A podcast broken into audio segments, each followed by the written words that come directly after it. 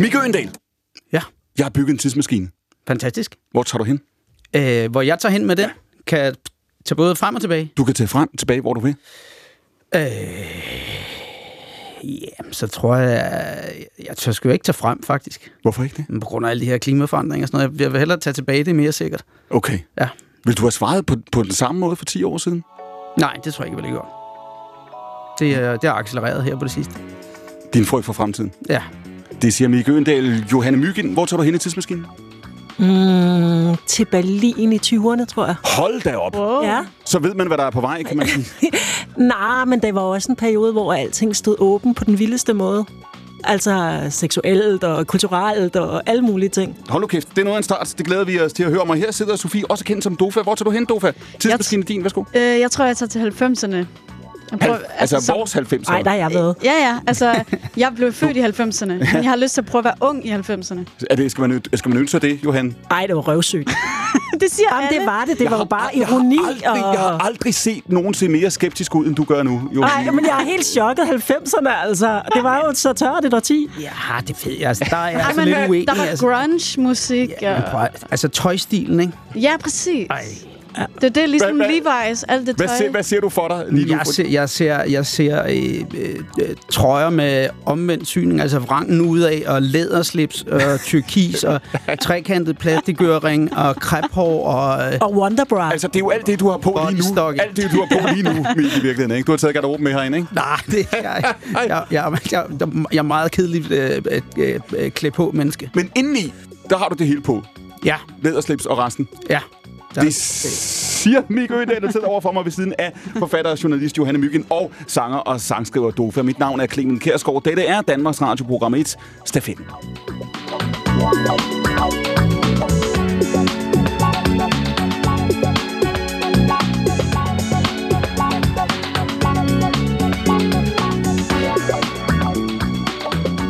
Og lad os lige starte, apropos det her, Mikkel Øndal. Nu siger du, du har faktisk ikke lyst til at besøge fremtiden. Prøv lige at tage os til, så langt tilbage. Hvad er det første, du kan huske? Det allerførste, jeg kan huske? Mm, det, øh, men det tror jeg, min øh, mormor. Ja. Det er de... Øh, øh, det kan godt være, jeg kan huske nogle andre ting. Det må jeg så, altså, så fortrængt dem, tror jeg. Hvad, har, altså, hvad, hvad laver din mormor, når du tænker på hende? Øh, men øh, mormor, hun øh, tager mig i hånden, og så går hun øh, rundt øh, med mig ud i haven i Bjerringbro og, plukker friske jordbær. Øh, og så får man den med, med fløde og sukker. Mm. Øh, og når man fik en appelsin, så skar hun øh, toppen af appelsinen, så kom der også lige et par sukkerknaller ned i, og så, Åha. så kunne man gå og sutte lidt på det. Det var de gode gamle dage. Det var de gode gamle dage, og det måtte jeg ikke for min mor, men jeg måtte godt for mormor. Hej. Johanne, hvad er det første, du kan huske? Ej, det lyder virkelig skørt. Men det allerførste, jeg kan huske, det er min mor, der står og græder, fordi hun ikke er blevet, jamen, det lyder så langt ud, tillidsmand på Carlsberg Bryggerierne. Fordi hun var øh, revolutionær. Hold da op, det er det mest socialrealistiske. Jamen, er det ikke et langt ude minde at have? Altså, men det, kan jeg, det, Det var bare det sådan, første, der kom altså- op i mig. Det er jo sådan, at hvis det, var, altså, hvis det her var et manuskriptmøde hos jeg ved ikke, altså, det er så langt ude. hvis det her var et manuskriptmøde hos Erik Clausen, ville han Ja. jo sige, ah, Ja, men det var, det var der. Men hvor gammel har du været der? Mm, Tre, tre, tre år. Min mor hun havde sådan øh, mange år, hvor hun arbejdede i revolutionens tjeneste på Carlsberg. I tror det ikke, men, Men, det var virkelig derfor. var du klar over begrebet tillidsmand? Ja, fordi de snakkede ikke om andet end politik hjemme hos mig. Okay. Simpelthen ikke. Ja. så det er det første. Jeg tror ikke, jeg, tror ikke, jeg vidste, hvad tillidsmand betød, men Nej. jeg kunne, godt, jeg kunne bare se, at min mor var bare pisse ked af det. Det er noget af det aller, aller første, jeg kan Kunne du huske. trøste hende? Det ved jeg ikke. Jeg tror nok, at jeg, altså, jeg synes, jeg tilbragte utrolig meget en del af min tidlige barndom i sådan en total forbløffelse over, hvad de voksne gik og lavede. og de lavede virkelig også mange mærkelige ting. Ja, det, der, du har du stadigvæk den følelse engang, men. Nej, nu er jeg jo en af de voksne. Dofa, hvad er det første, du kan huske? Mm, altså, det er jo svært, hvad der er det første. Jeg synes, det hele er meget sådan blandet sammen, ikke? Øh, men jeg husker rigtig meget fra min øh, forældres hus i Rumalt, hvor jeg er opvokset. Øh, Og hvor er det, Rumald ligger? Det ligger sådan øh, Østjylland, øh, tæt på Randers. Ja. Øh, og der er sådan en dejlig skov, og jeg husker meget natur og sol. Af en eller anden grund, så var det en meget lange sommer, synes jeg, da jeg var lille. Og mange Lidt i modsætning til i år, kan man sige, ikke? Ja, altså det hele var lidt mere i hvert fald sådan, nu er det sommer, så er der sol. Ja. Og så sidder man ude i haven, og man plukker jordbær og sådan nogle der ting. Og så kan jeg også huske, at om vinteren, så, så var der sne. Mm. Og vi var ude i haven og lege med sne, ikke?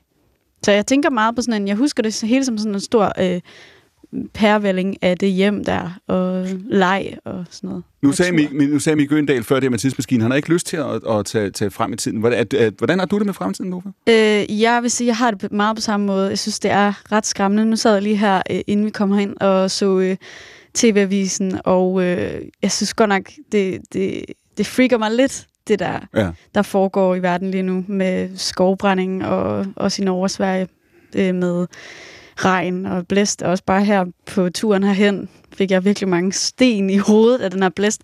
Og så kom jeg til at tænke på, at naturen har det virkelig vildt lige nu. Ja. Altså, øhm, så nej, jeg tror heller ikke, jeg vil ture og se, hvor det ender. Nu, nu beskriver du før, Johanne, når du siger det her med de første minde, det her, hvad, det her, du kan huske, din mor, der står der, der, der levede man jo på et tidspunkt her øh, i, i 70'erne, i 80'erne og sådan noget med, der, det var ikke, fordi der ikke var en bevidsthed om samfundet, eller hvor tingene var på vej hen, eller en bekymring, eller et eller andet, der var, der var, der var, der var nok at gøre. Alligevel så er vi i nogen her, øh, den generation, som, som, som vi også tilhører, som vel også oplever, at der på en eller anden måde er sket et nyt uskyldstab på en eller anden måde inden for de allerseneste år, eller hvad?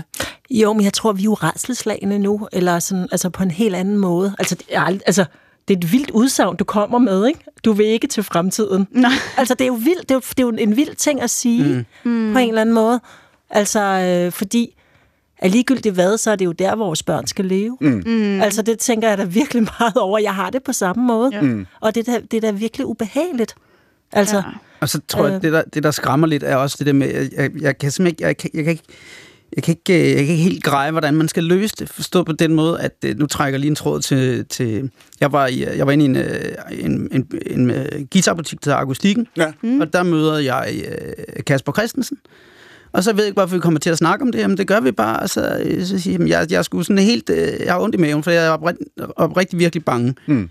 Og så siger han sådan, at han, han, havde sku, han havde lidt givet op øh, med at være bange, øh, fordi at, altså man sagde, altså, altså så man siger altid, at man skal starte med sig selv, ikke? men så man sagde, nu har jeg spist kød i seks år. Det er, det er, jeg har ikke spist kød i seks år, og det har aldrig været værre, end der er lige nu. Han vidste simpelthen ikke, hvad han skulle gøre. Nej. Nej. Øh, der refererer lige så til en privat samtale, måske ikke skulle have. Men det, jeg håber, han øh, lever med det. Så men okay, det er jo et sindssygt udsagn. Havde han regnet med, at verden ville blive bedre, at han holdt op med kød? Mm, nej, men det er bare det, det, det, det, er bare det jeg mener med, at, at det peger hen imod det med, jeg ved simpelthen ikke, hvordan vi skal løse det, fordi det virker så, øh, så øh, som et dråbe i havet at prøve mm. at gøre noget selv, fordi der er så mange andre parametre, hvor man ikke er herre over det. Mm. Det er jo lidt det, man, man har måske brug for også, at der er nogle lidt større, øh, Øh, større øh, personer eller større øh, virksomheder, der ligesom sparker nogle ting i gang, ikke? Også måske ikke i, i Danmark, men også i resten af verden, ikke? Når du, når du siger det her, Mika, det kan være svært at regne tilbage, altså det kan være svært at se, hvad er det, vi skal gøre anderledes, eller Mm. hvordan kan man altså, finde en eller anden form for forbindelse mellem nogle af de udfordringer, vi står overfor, og så nogle af de løsninger, vi til synligheden øh, øh, har. Når du tænker tilbage på din barndom og, og, og opvækst der, nu, nu siger Johanne før, det var, ikke, altså, det blev ikke, fordi der ikke var bekymringer, det var ikke, fordi der ikke var ting i, i, i horisonten. Hvad drømte du om? Hvad, hvordan så din vildeste fremtidsplan ud, da du var 10-12? Jamen, jeg er jo, jeg kan man sige, jeg er jo, øh, jeg er produkt af proletariatet, kan man sige, så jeg, øh, jeg tror ikke, jeg havde de store, vilde drømme egentlig som barn. Øhm, jeg tror, det, det er Falk, Falk redder brandmand, fordi det var blå blink og fart på. Øh, det, var, det, var, det, var, det var en meget simpel verden, jeg, jeg gik ud af. Og, den, og det, og det var, var det sådan en konkret ambition, du havde? Det vil du, det vil du gerne? Det Det kunne jeg i hvert fald godt tænke mig. Hvornår skiftede det? Øh, jamen, øh, jeg tror, det, øh, det skifter, da jeg bliver lidt ældre og ser, jeg er jo, jeg er, jo- jeg er jo opvokset på Falster, øh, og det teater, jeg så, det var revy. Ja. Det, det forbandt jeg med teater. Ja. Øh, vi var aldrig det kongelige eller noget, så ja, altså det var morskabsteater, og så var der måske teater. Nykøbing F. Ja, Ja. ja. revyen og så var der måske et enkelt, en enkelt skoleforestilling, øhm, eller Vanditorik, der kom og spillede lidt på violin. Ja. Øh, men det, men det, det var så, og så var jeg bare meget, jeg, jeg godt, jeg, da jeg så øh, Nye F-revyen, og, og, f- og det der med, at de fik folk til at grine, jamen, det tror jeg, det var sådan, at der fik jeg i hvert fald, jeg sagde det ikke højt, for det turde jeg ikke rigtigt dernede på Falster, men det var der, hvor jeg tænkte, åh, det her, det kunne jeg virkelig, virkelig godt tænke mig. Mm-hmm.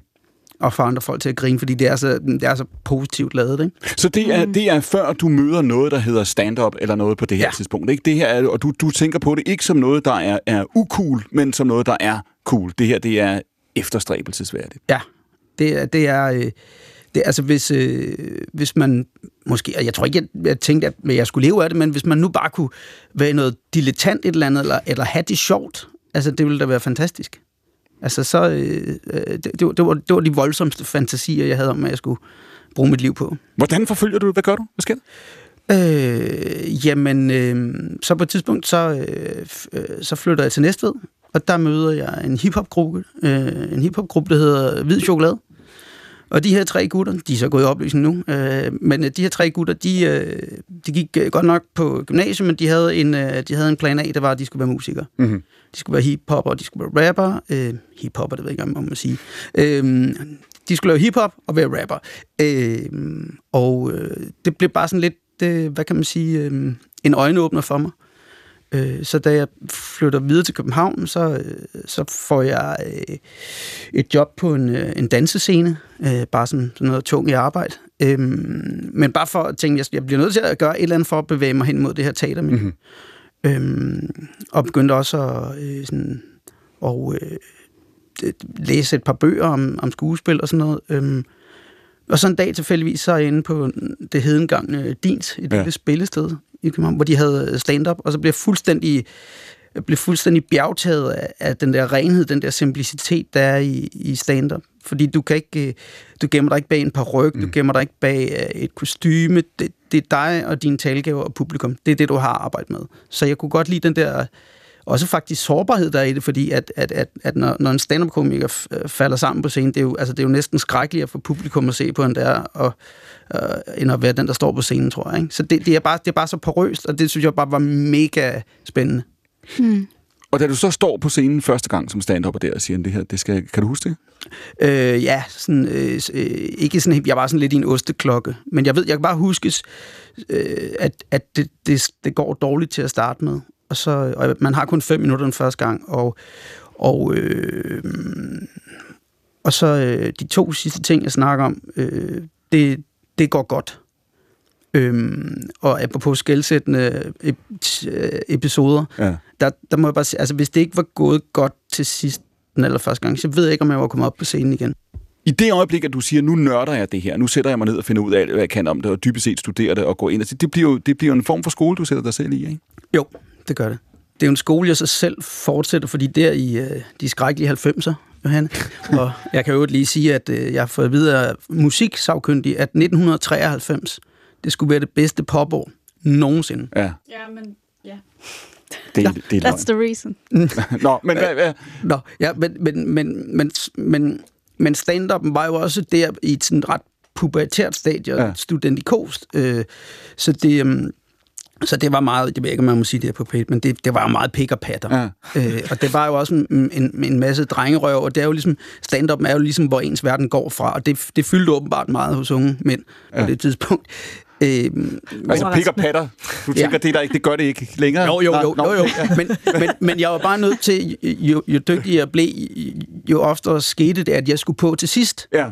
Og så fandt jeg ud af, at hvis der havde stået to andre og snakket om pik og patter, før jeg skulle på scenen, ja. og så åbenbart lige skulle snakke om det samme, så var jeg nødt til at, hvad skal man sige, omskole mig selv og, og, og, og kunne, kunne snakke om noget andet. Mm. Mm. Og jeg synes også, jo flere værktøjer jeg fik, jo flere emner kunne jeg gå rundt om. Øh, så så jeg, jeg synes, så ja, det var, en, det var en skole, jeg smed mig i. Jeg synes egentlig, jeg har været ret god til sådan kontinuerligt at blive ved med at smide mig selv i skole. Og det der måske er, fordi din, din karriere har jo altså, øh, øh, flere tråde og, og flere elementer, men da du så ligesom samler skuespillet op igen, mm. øh, som, som, som du gør, er det, hvor, hvor bevidst er du, at du tænker, når man har, altså hvis jeg havde spurgt dig på det tidspunkt, har du sagt, jeg skal, til, jeg skal være skuespiller på et eller andet tidspunkt? Jeg skal lave alle for en, jeg skal lave tomgang, jeg skal lave de her. Der er to tempi i det her. Øhm, jeg begynder sammen med Anders Madsen og læse hos en øh, skuespillerinde, der hedder Sarah Boberg. Mm-hmm. Øh, og, og så, så, så gik jeg op til øh, skuespillerprøven, efter hvad, og røg ud på, til første prøven, og, og blev, blev tøsfornærmet af helvede til. Jeg tænkte, hvad fanden, de fatter der ikke en skid. Øh, jeg ved ikke, hvorfor jeg var så arrogant lige dem. Det var altså bare. Men vi fortsætter med at læse hos Sarah Boberg, og så skal jeg optræde på Aarhus Teater med Svalgang og så øh, møder jeg deres øh, rektor, som er nede og se mig lave stand-up. Og så fortæller ham så, at jeg røg ud til, til første prøven, mm. og så sagde han, prøv du, du det, det, det, altså, det, var, det var ret sødt sagt, men også lidt mærkeligt sagt, for han sagde, prøv, jeg, du, du er så langt nu i det, du laver nu. du, du har en bevidsthed, som den, den bliver, du bliver, det bliver svært for os, tror vi, at pille dig fra hinanden, og så samle dig igen. Mm. Så, så, og så synes han bare, at, at jeg skulle jeg skulle bare fortsætte med det, jeg gjorde, og så begynde, eller, eller også fortsætte med at uddanne mig ved siden af, med at, at tage nogle skuespiltimer og sådan noget, og så komme videre derfra. Men det er jo en kæmpe kompliment, og samtidig er det jo også et, et signal om, at du er i virkeligheden også boss for din egen karriere her. Det kan også være, at han ville være rigtig ærlig, om han skulle sige nej tak til mig anden gang, Gad jeg ikke. stillede op. Gad ikke, det var en måde... Okay. Ja, ja, ja. det tænker du nu. Ja. Nej, det, nej, jeg ved, han var sgu faktisk ret sød. Han var ret sød. Det var meget, meget positivt, det han sagde. Ikke? Jo. Mm. Så hvordan holder du fast, og hvordan bringer du dig selv derhen, hvor du laver film, og hvor du laver tv-serier, og hvor du gør det? Øh, jamen, jeg var ikke særlig god til, når jeg skulle til casting. Jeg blev Nej. meget nervøs og sådan noget, og, og en masse af mine stand-up-kollegaer, de blev, de blev værter og sådan noget på tv-programmer og sådan noget. Og det havde det egentlig fint nok med, fordi jeg, jeg, jeg gider ikke sådan rigtig på den måde at være vært. Altså, jeg vil gerne have altså, det øh, karakterarbejde og sådan noget, eller i hvert fald, der skal være en eller anden form for noget fiktion i det. Øhm, men så røg jeg på øh, Uland, som jeg tror var efter ungdomsredaktionen, og sad ude i øh, Søborg, og fik øh, meget frie hænder til at prøve at lave en masse ting. Øhm, og lavede også nogle små bitte 5 minutters programmer sammen med Anders Mattesen, der hed Intermezzo. Øhm, og øh, så s- derigennem, der møder jeg en, en, en, en instruktør, der hedder Rasmus Heide, øhm, og så siger han til mig en dag, skal vi ikke, øh, skal vi ikke øh, igen lidt jubel til os arrogant, øh, skal vi ikke øh, skrive en film? Mm. Jo, det skal vi da. Hvor meget på det tidspunkt, da du går ned ad den, den vej, I arbejder på det her projekt osv., hvor meget Mik, kigger du på dem, du, øh, på de andre stand og på, hvad man ellers laver i dansk film, og på hvem du er? Altså, hvor meget har du behov for at se på, hvad andre synes, at, at de mennesker, der kan det her, er i de her brancher?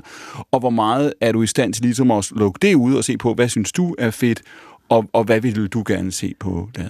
Øh, jeg tror, jeg er ret god til at lukke ned for det, der sker rundt om mig i stand-up-branchen. Også fordi, at, at på det tidspunkt, så er der nogen, der starter senere end mig, som på en eller anden måde også får overhalet sig indenom og bliver, bliver en del af et ret øh, legendarisk tv-program, der hedder øh, Kasper Mandrill-aftalen og sådan noget. Så der var en masse, der, der ligesom bare... Jeg blev bare overhalet indenom. Mm. Øh, og, øh, Sad du og så mandrilaftalen og tænkte, der skulle jeg sidde? Der skulle Ja, for helvede. Ja. Eller for Søren. Ja, for Søren. Ja, ja, ja, er du Ja, sindssyg, det var mig, der skulle have tapet cornflakes fast i hele bæret. jamen, og- det var, altså, og altså, og før det var der jo også, øh, før det var der jo også, øh, hvad hedder det? Tæskeholdet. Tæskeholdet, ikke? Med Mads Vangsø, som jeg startede sammen med, og alt, øh, uden at smide ham under bussen, så vil jeg våge den påstand, at mit talent var nok større end Mads Vangsøs inden for komik. Men altså, der, han, indhold, ind, Så du sidder- sidder- mig. Så du sidder på det tidspunkt og tænker, der er nogle, der er nogle, der er nogle busser, der kører foran dig her? Ja, og så, så tænker jeg også, at fordi der var sådan nogle af de gamle stand-up, for jeg, jeg er sådan en anden generation, Ja. tror jeg, man kan sige. Anden generation stand-up. Ja, ja. ja. Og, og, der, og der var nogle af de gamle, som også var blevet forbigået, som var begyndt at blive en lille smule forbitret. Mm-hmm. Øh, og øh, Kun en lille smule. Mm, ja, nu prøver jeg at lade være at smide folk Ja. alt for meget under bussen, Ja. men, men, men, men, og, og, og det gav så lidt udslag, lidt, øh, lidt skørlevnhed, øh, og, lidt, og jeg kunne bare se, hvordan at, at det begyndte at krakelere. Mm. Og så havde det bare sådan, det kan jo ikke, altså jeg skal i hvert fald ikke være bitter.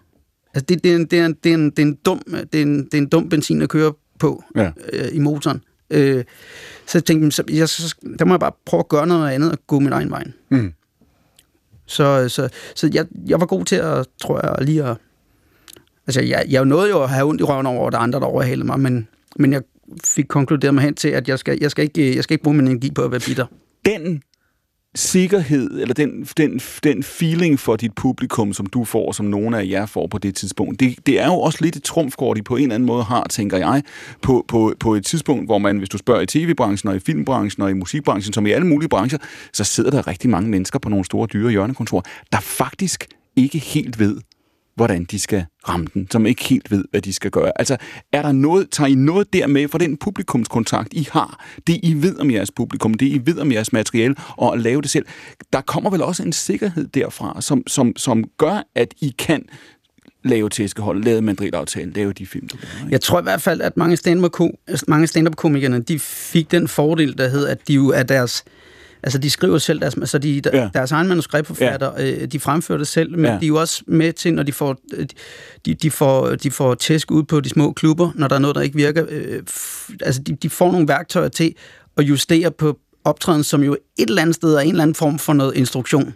Mm. af sig selv. Så det bliver jo sådan, øh, altså man bliver nærmest sådan en enmands her, der skriver, fremfører og instruerer selv, ikke? Dove, du sidder her i starten af din, din karriere. Nu hører du, nu, nu sidder Mik her og ruller op, hvordan det, hvordan, Ja. ja. hvor, hvor, hvor, hvor hårdt det i virkeligheden er. Man kan sige, mange ja. Af de medvirkende, som er i de her programmer, vi har folk, som har været i forskellige dele af showbusiness i 50 øh, år. Ikke? Mm. Altså, hvad, hvad, hvad, hvad, hvad tænker du om den karriere, du har valgt? Altså, jeg tænker, øhm, at det er jo en, det er en hård branche. Det, er, det tror jeg også bare sådan generelt, øh, som alle mulige, på alle mulige måder, når man er freelance, eller hvis man er selvstændig, eller i hvert fald også inden for det kreative, at Mm. du skal på en eller anden måde hele tiden bevare øh, lysten og drivkraften og passionen for ligesom også at finde ud af, hvad er det næste skridt, Mm. hvad er så det næste skridt efter det skridt, ikke? Øhm, jeg elsker at lave musik. Jeg elsker at stå på en scene. Jeg elsker at skrive musik.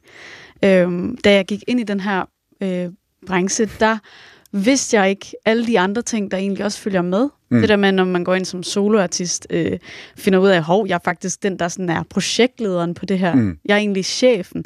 Nå, så er der en masse ting, jeg faktisk skal tilegne mig. Øh, sådan viden og erfaring for at blive god til ligesom at køre et projekt. Mm. Finde de rigtige mennesker, det rigtige band, den rigtige manager, det rigtige pladselskab. Alle de der ting. Brækkerne skal ligesom også falde på plads. Ikke? Mm. Og så kan man jo komme ind i nogle situationer, hvor der er nogle brækker, der så begynder det at, det her fungerer det ikke, eller sådan noget. Så det er hele tiden sådan en udviklingsting, ikke? Frem Men, men det der med at være sin egen chef så meget, fordi det er jo også ja. Det, som Mik beskriver i virkeligheden. Ikke? Det er en branche, hvor man kan møde nogen, samarbejde med nogen, lade sig inspirere til nogen, skubbe til nogen, blive skubbet selv og sådan noget. Mm. Men det der med, at dybest set er det en selv, der har den. Ikke? Altså på ja. Et eller andet tidspunkt, så ryger bolden tilbage til dig.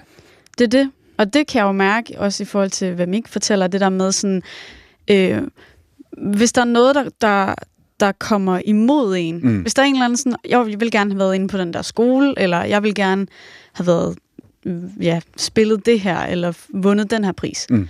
Så bagefter, når det ikke lykkes, så Mm. bliver man jo nødt til at gå en ny vej. Mm. Finde hele tiden en, en ny vej, øhm, for at følge det, som er de store drømme, det store mål. Øhm, så det er sjovt. Jeg kan tit se det lidt som sådan en, man er, en, man, man er sådan en and, der padler. Mm.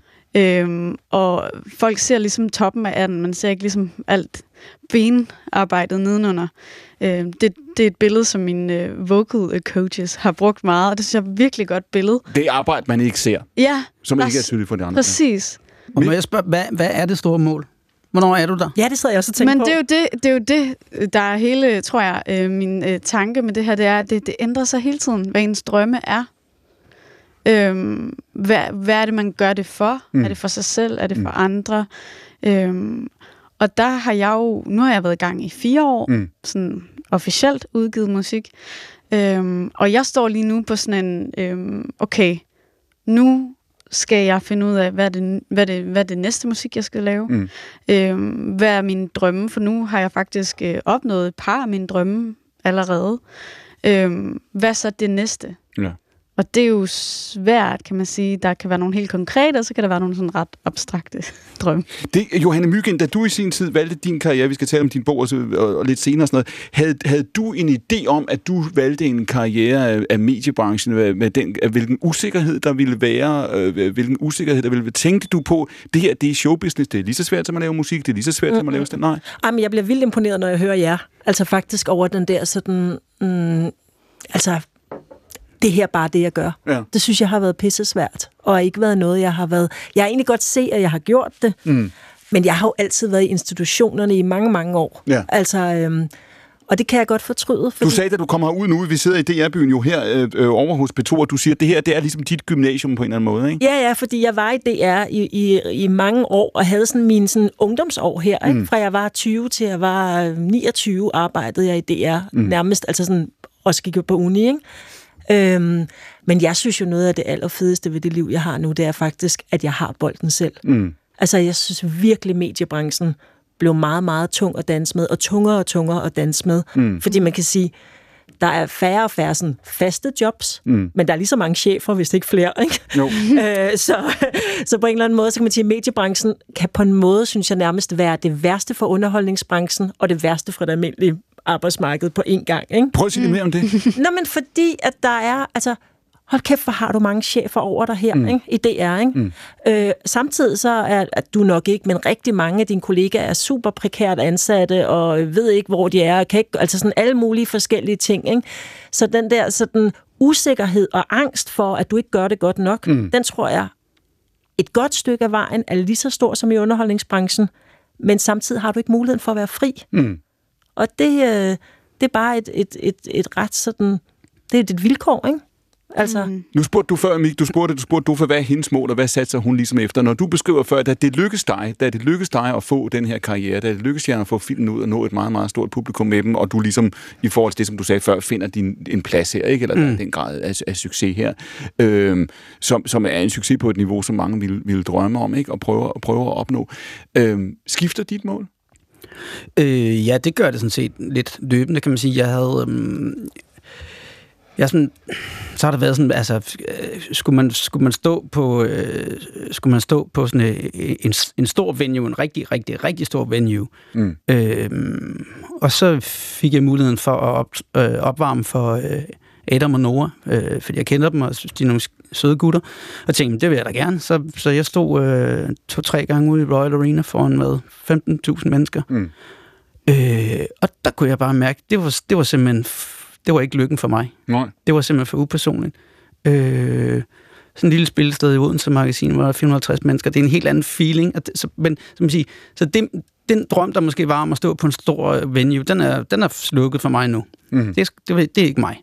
Mm. Øh, og så har jeg også haft en drøm om at... Øh, og måske få en seriøs rolle, og var til en casting her for et stykke tid siden, hvor jeg kom videre til tredje casting, øhm, og ville virkelig gerne have haft den. Øhm, og tænker også, når man går til tredje casting, at det ikke er helt ude for skiven, det man er mm. gang i. Øh, men fik den ikke. Øh, så, så den drøm er der stadigvæk, og, og der er det jo igen vigtigt lige... Øh, Hvordan havde du det med det? Altså, prøv, altså det tog mig sgu øh, en hel uge, var jeg ved at sige, øh, at komme over. Det var sådan lidt nede et sort hul, fordi jeg følte, jeg havde været så sindssygt tæt på. Mm. Hvorfor vil du gerne spille noget seriøst? Eller sådan ikke en alvorlig rolle? Hvorfor vil du lave et skift? Øh, jamen, det er fordi, at jeg kan godt bare lide det der med, at man ikke stagnerer sådan rent kunstnerisk. Altså, jeg kan godt mm. lide det der med, at man får lov til at udfordre sig selv, og, og man kan sige, øh, øh bag komik ligger der også noget, noget tra- tragisk. Altså, noget, altså så, så, og, og, ja, så var det bare en super spændende rolle, hvor, du ved, hvor man kunne få lov til at, at, at lave et, et virkelig sådan, tredimensionelt menneske. Øh, men, men når man ser ja. på, hvor du er, Mik, når man ser på, hvor meget succes du har haft, man ser på dig udefra, hvad du selv har lavet, hvad du selv har i gang sat, hvorfor skriver du ikke den rolle til dig selv? Er der noget ved, var der noget ved den rolle, eller ved det projekt, det der, det? Jamen, det har jeg også været i gang med at, at, at pitche ind for DFI, og, men, og har fået, har fået nogle afslag og sådan noget, for jeg tror, det, det er der, hvor jeg synes... Mik Øendal er hamlet.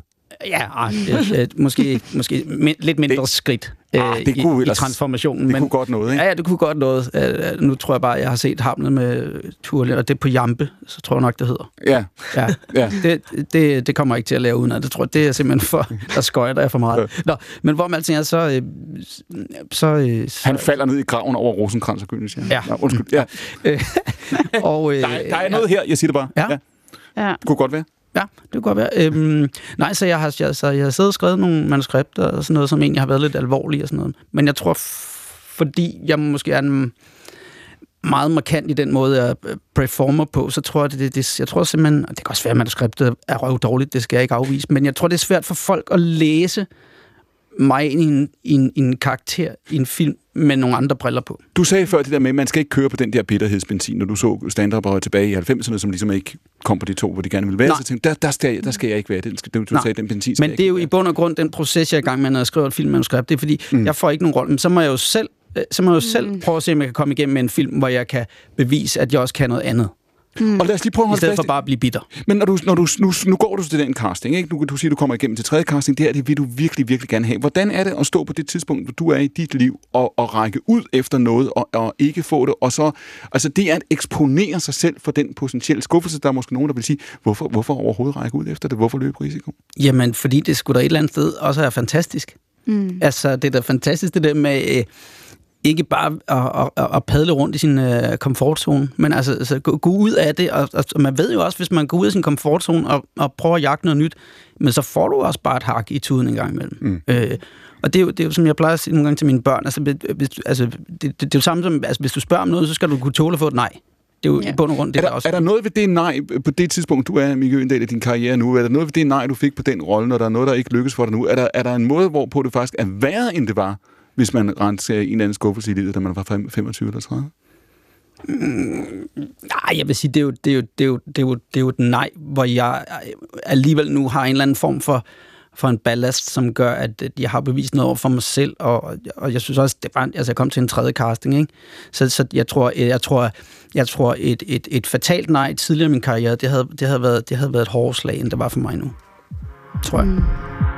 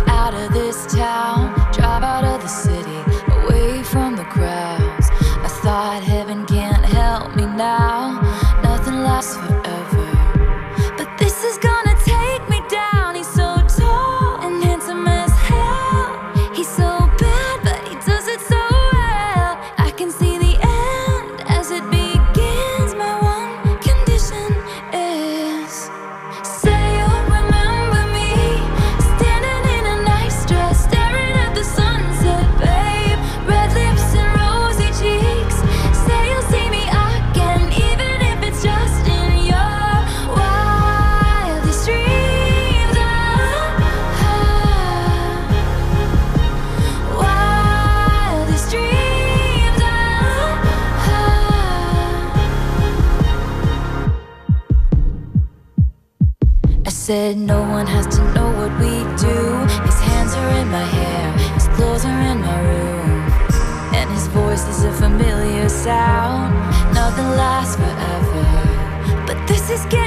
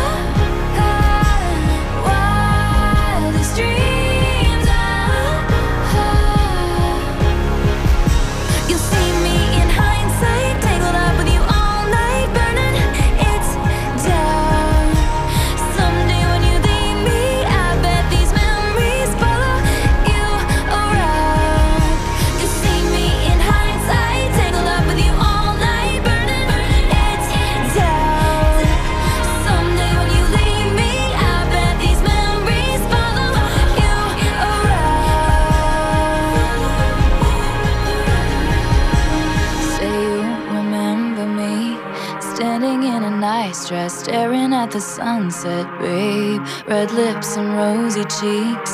Say you'll see me again, even if it's just pretend. Taylor Swift, nogenlunde verdens største popstjerne med noget, der lyder så amerikansk, som det kan være, så er det jo altså produceret af Max Martin oppe mm. i Stockholm. Dofa, hvorfor lytter vi til Taylor Swift? Jamen, øh, det tænker jeg vel er, fordi jeg har nævnt Taylor Swift et par gange. Det kunne det godt være. Øh, så kan det være, det kom ind i underbevidstheden. Hvorfor, hvorfor, hvorfor, og hvorfor har du nævnt hende? Hvad er det, hun kan? Jamen, altså, jeg tror for mig, da jeg ligesom skulle øh, begynde at finde ud af, hvem er egentlig min største inspirationskilder i forhold til det med at skrive sange, øh, der tænkte jeg bare, jeg har virkelig i mange år øh, hørt rigtig meget Taylor Swift. Blandt andet den her sang, vi lige har hørt, har jeg hørt rigtig meget. Hvorfor øhm, den? Øhm, Fordi der er et eller andet ved... Godt ramt af mig, så, ikke? Ja, Ja. altså det er for, jeg tror, det er min yndlings Taylor Swift-sang. Jeg sidder her kun for at få Øhm. komplimenter. Jeg sidder Godt valgt. tak. øhm, og jeg tror, hun kan noget med det der med sådan håndværks sangskrivning. Mm. Øhm, det der med at fortælle en historie, som både er personlig fra hende, men også ligesom er bred og åben. Mm. Man føler, når man hører det, eller sådan har jeg det i hvert fald, at jeg, øh, jeg har også haft den følelse. Ja. Eller jeg har også oplevet det her på den ene eller den anden måde. Og det for mig er øh, god tekstskrivning. Øhm, og så synes jeg bare, især den her melodi, den er simpelthen bare så god, den her melodi. Og hun kan ligesom blive ved. Det er også noget af det, jeg, der gør, at jeg er fan af hende. At Mm. hun, hun bliver ligesom ved med at og skrive og skrive og skrive. Det er bare som om, der er ligesom en, en endeløs øhm, kreativ øhm, ja, brønd inde i hende, ikke? Øhm, og det synes jeg er inspirerende. Det der med at blive ved og blive ved og blive ved og blive ved med også at retænke. Så har hun lavet de her folklore, Ja. Evermore, øh, hvad, jeg kan ikke engang huske, hvad det hedder, folklore øh, albummet, ikke? Øhm, Jo, og hun er, hun er jo også en, altså hun har udfordret musikbranchen. Hun genspiller sine egne gamle album Ja. for at få rettighederne tilbage. Hun finder sig øh, virkelig ikke i, i, i hvad som helst. Hun er en af en, en håndfuld amerikanske popstjerner. Øh, Beyoncé kunne være en anden. Øh, øh, Miley Cyrus osv., som mm. der, der redefinerer Ariana Grande for den sags skyld, som redefinerer, hvordan man gør tingene. Er det, hvor, meget, hvor meget to for tænker du over det også, at det der med at sige, når man, øh, øh, ja, der er nogle konventioner, der er nogle pladeselskaber, der er nogle logikker, tingene kører på. Måske kan man gøre det anderledes. Ja, altså jeg tror, jeg synes, det er jo vigtigt for, for sådan nogle, hvad kan man sige, jeg ved ikke, om jeg vil kalde mig selv upcoming, men i hvert fald nogle sådan, øh, der er gået i gang, og sådan, det er jo vigtigt at have nogle rollemodeller, der ligesom kan bryde med de her konventioner mm. og sige, øh, to hell with that, ikke? Altså, og, og virkelig bare øhm, skære igennem. Og det er vigtigt at have inspirationskilder, det er vigtigt at have idoler. Øhm, for også at tænke, man sætter sig jo selv i stolen og tænker, nå, burde jeg gøre det anderledes? Burde jeg gøre noget for at, at, at bryde lidt med strukturerne i, i, øhm, i branchen, ikke? Du har jo sagt, Johanne, og vi skal tale om det også i, øh, i time 2 efter radiovisen lige om lidt, men at du har jo sagt det her med, at vi lever i en, i en tid, hvor feminismen i den grad er kommet på mode, ikke? Mm. På en måde, som, som, som de færreste havde forventet for 10 eller 20 år siden, ikke? Jamen, det har været vildt. Ingen havde forventet. Jamen, det har været virkelig vildt for mig, faktisk. Fordi ja. at jeg har jo været feminist, altså siden altid, eller sådan, ikke? Jeg var med i at skrive sådan en bog, der hed Nu er det nok, så er det sagt, som var sådan en feministisk udgivelse i 2001, Ja. som virkelig, altså folk de grinede af den. Hvad ville man med feminisme på det tidspunkt? Mm. Altså kan jeg huske, at den udkom, og den blev faktisk den fik ret meget presse. Mm. Øh, det var Fisseflokken, hed den svenske version. Ja. Og jeg kan bare huske at komme ind på, jeg læste på uni, og folk de skreg af grin på, øh, på statskundskab, fordi det var bare så out. Det var så out, og det var så løst, ikke? Mm. Og det var bare sådan, jeg havde sådan en følelse af at gå gennem sådan min ungdom, og også min sådan tidlige sådan voksendom, med sådan en følelse af, at jeg sagde, at verden så sådan ud, og alle andre sagde, nej, nej, altså, mm. jeg sagde, at væggen var blå, og alle sagde, nej, nej, den er rød. Hold nu op, hold nu kæft, det er ikke sådan, ikke? Der er ikke nogen forskel på mænd og kvinder mere. Det er gammeldags at tro det. Og så lige pludselig, så er alle bare enige om, at der er et problem. Og det har bare været så vildt at være en del af. Altså, det har været så... Altså, jeg var inde og se Barbie med ungerne, ikke? Jo. Og det der med at bare se verdens mest mainstream film, det er jo sådan en feministisk kampskrift. Mm. Altså, det er mere radikalt end noget, jeg nogensinde har skrevet, eller sådan, ikke? Og det, øh, og det har bare været... Det giver mig meget håb, faktisk. Hvor meget, og du, øh, har du en forklaring på, øh, Johanne, hvorfor det er sket? Jeg tror simpelthen, at øh, i virkeligheden din generation, Dofa, at mm. I simpelthen for veluddannet og i den grad for opdraget til, at selvfølgelig er der ikke nogen forskel, og selvfølgelig, hvis man bare arbejder for det, så, mm. så kører det. Og så alle de der, man har sådan meget været meget sådan kritisk omkring sådan 12-talspiger og sådan noget. Ikke? Mm. Jeg har jo kun drenge, for eksempel. Jeg har tre sønner, ikke? Og jeg kan jo bare se, at mine drenge er nogle stenere i forhold til deres veninder. Og der tror jeg bare, at den der generation, de vil bare ikke tage mere pis. Mm. Mm. Og det har lavet det skrevet, ikke? Er det rigtigt på vegne af, af hele din generation, Dofa? på vegne af hele min generation. Uh. Ja. Øhm, altså, jeg vil sige, øh, jeg havde på et tidspunkt, øh, jeg kendte en, en bassist, øh, og hun fik at vide på et tidspunkt, at øh, hvis hun øh, skulle ligesom på scenen og sådan noget der, så skulle man være 100 millioner gange bedre end mændene. Og, øh, og der, der tænker jeg bare sådan nogle gange,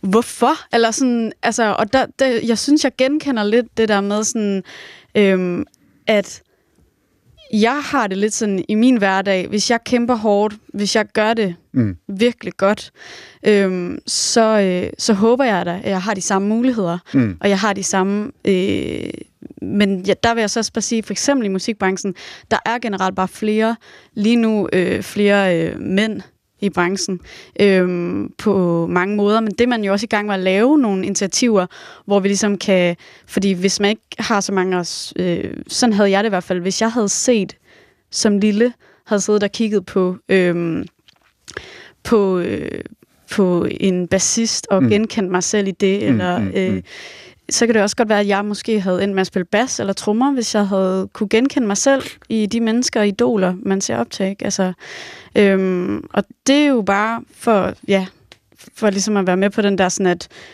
vi, man får ting at vide hele tiden igennem de her ting. Øhm, Hvor meget, hvor meget tænker du, Mik, når du ser tilbage nu, og det er også på den her, fordi det er jo en diskussion, I også har haft i standardbranchen, som i mediebranchen, så det med at sige, gud, hvad gjorde vi før, og hvordan var det, og hvad accepterede vi, og hvad grinede vi af, og hvad synes vi var i orden og sådan noget. Når, når du ser tilbage på det her, havde, havde du drømt om, at vi skulle vågne op i en tid, som er så øh, øh, politisk vagt, for nu at bruge et godt dansk udtryk, som det her, hvor vi diskuterer politik, hvor vi diskuterer værdier, hvad mener du med det, hvad sagde du, hvad mener du, det, altså, havde du forestillet dig, at det skulle gå sådan?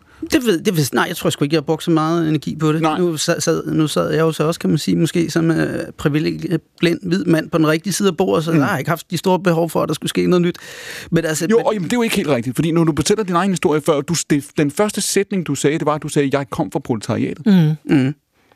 ja, min, min søn på 17 var inde og se øh, Barbie, Ja. og synes, den var mega fed. Øh, så så, så jeg, jeg, jeg tror, altså, netop som at måske også dem, der er efter dig, øh, du, jeg tror bare, der er, altså, der er, det, det er bare nogle andre nu.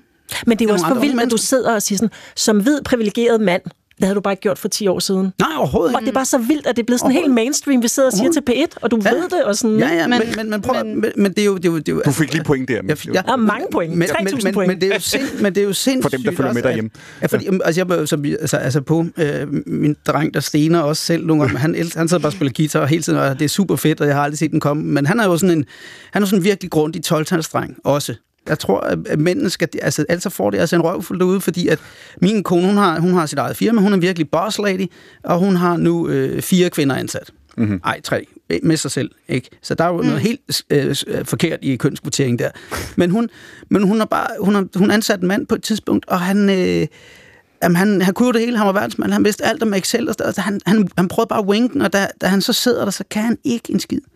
mm, Altså, det, og jeg nævner ikke nogen navne, eller, noget, men, men, men det, han, han kunne bare ikke det, han sagde, han kunne, og så blev der en, en ung pige ansat, som egentlig var på pause fra journaliststudiet, som bare altså, river tæppet væk under min kone, fordi hun bare er pissedygtig og, og, og, og sætter sig ind i tingene og, og går i gang med at lære sig selv op. Altså, Så du siger, at drengene, drengene skal passe på? Ja, det, det, det, det, det skal de da. Øh, men de er selvfølgelig også et produkt af, af, af et samfund, og hvordan man ser på hinanden som køn. Så jeg, det er jo ikke, man, kan jo ikke, man, kan jo ikke bare, man kan jo ikke bare øh, skyde dem blå i øjnene. Det bliver, det, altså, mm. Vi skal også mødes. Altså, det der med at male hinanden op, i, i, det er også lort, ikke? Ja. Det, er, øh, det er ufrugtbart. Det, det siger man, men, men, men apropos det der med ikke at blive bitter, mm. øh, så, så må man sgu som, som drengebarn lige altså bare være klar over, at du, du, du skal sgu tage dig lidt sammen, ikke? De gode Ja. gamle dage kommer ikke tilbage. Det bliver ikke, som det, som det var for dig. Nej, forhåbentlig da ikke. Men øh, der vil jeg så også bare sige i forhold til i musikbranchen, ikke? Mm. at der øh, skal jeg også passe på med ikke at, at blive bitter, ikke? fordi mm. at det er jo svært nogle gange at sidde og tænke, så kender man måske en, der øh, sløser mere end en selv, men som, hvor det går virkelig godt. Og så er det jo svært at sidde tilbage og være sådan, er det en kønsting? Er det tilfældigt? Hvad er det? Og der, der tror jeg også, øh, jeg har tænkt meget over den der med at, at, passe på, ligesom ikke at blive øh, bitter over det, men virkelig prøve at sætte fokus på det, og fokus på øh, den strukturelle forskel, ikke? Altså, Det siger Dofa Johan Myggen. Kommer vi til at tale mere om køn om, om 10 år, end vi gør nu? Mm. Det er et godt spørgsmål, ikke? Jo, det er et hæftigt spørgsmål. Nej, jeg tror, at i virkeligheden kan man se, det plejer, altså sådan, nu bliver jeg helt nørdet og historisk, men altså, altså det, det plejer jo at have sådan nogle bølger, der går op og ned. Ikke? Mm. Øh, og det, der er rigtig, er good news for dig, Dofa, ikke? det er jo, at man kan for eksempel se den der, sidste gang vi talte rigtig meget om køn, de kvinder, der fik karriere i musik, Sanne Salmonsen og Anne Linnet og alle dem der, mm. de blev der bare. Ikke? Mm. I 90'erne, der var der næsten ikke nogen kvindelige artister, der kom frem, vel? Fordi der havde vi glemt at tale om det. Så jeg tror, det er en, altså et rigtig godt tidspunkt at komme frem for dig nu. Jeg tror ikke, vi bliver ved. Jeg tror, om til, jeg kan, at det er virkelig pinligt. Mm. Jeg er lidt træt af det. Jeg gider ikke rigtig snakke om det så meget mere. Der er nogle andre ting, der er begyndt at optage mig, og det troede jeg aldrig, jeg skulle... Altså, jeg tror aldrig, jeg skulle komme der. Det, men du ser meget overrasket Den ud. havde jeg ikke set komme, den der. Nej. Hvad er det, det er, jeg tror du, vi kommer til at tale mere om køn, Mik? Ja, det tror jeg, men, men jeg, jeg vil give Johanne ret i, at der, der, er det, det er jo det der berømte pendul, der bare svinger frem og tilbage, og, og er egentlig kortest tid i midten. Ikke? Øh, og vi har måske været lidt ude i en yderting, men, men det er jo en diskussion, der har været vigtig at tage, kan man sige. Men, men på et eller andet tidspunkt, så bliver der også en eller anden form for en metaltræthed i, i diskussionen, tror Og du, du siger, Johanne, du havde ikke troet, du kunne høre dig selv sige, at du træt af diskussionen. Mm, nej, altså, jeg, det er sådan grundviden, altså sådan virkelig sådan Altså, jeg ved virkelig meget om det. Altså, jeg har det nærmest med køn, som jeg tænker, du har det med alt muligt øh, stand-up-viden og viden mm. om sådan nogle ting, ikke? Men jeg kan mærke, at jeg har lyst til at udforske nogle andre ting. Mm. Altså, jeg tror altid, jeg vil skrive om kvinder på en måde, men nok ikke på den der sådan meget feministiske ting, måde, som min første bog var. Alt det vender vi tilbage til i time 2. Det var Johan Myggen, I hørte her til sidst. Hun sidder ved bordet sammen med Dofa-sangerinde og sangskriver og komiker og filmmand og åh så meget andet, Mikke Øndal. Mit navn er Clemen Kærsgaard. Dette er Danmarks Radio program 1, og vi er tilbage med anden time af stafetten lige om lidt. Det er lige efter radiovisen. Den kommer her klokken 13.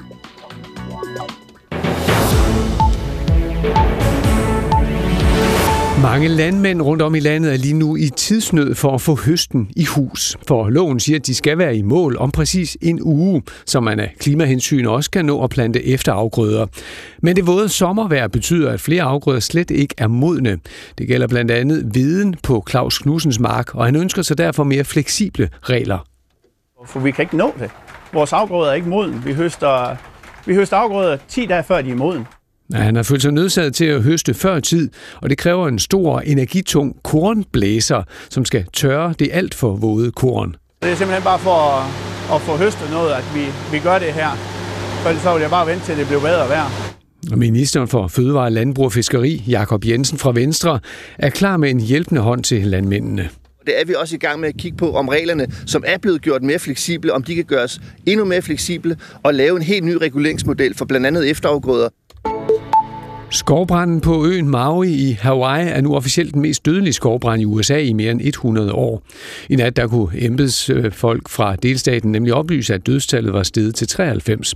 Og de forventer, at de finder endnu flere omkomne de næste dage, fordi kun 3 procent af det ødelagte område på 8 kvadratkilometer er blevet undersøgt med hunde. Tusinder har mistet deres hjem i flammerne fra de voldsomme brænde, der begyndte i tirsdags.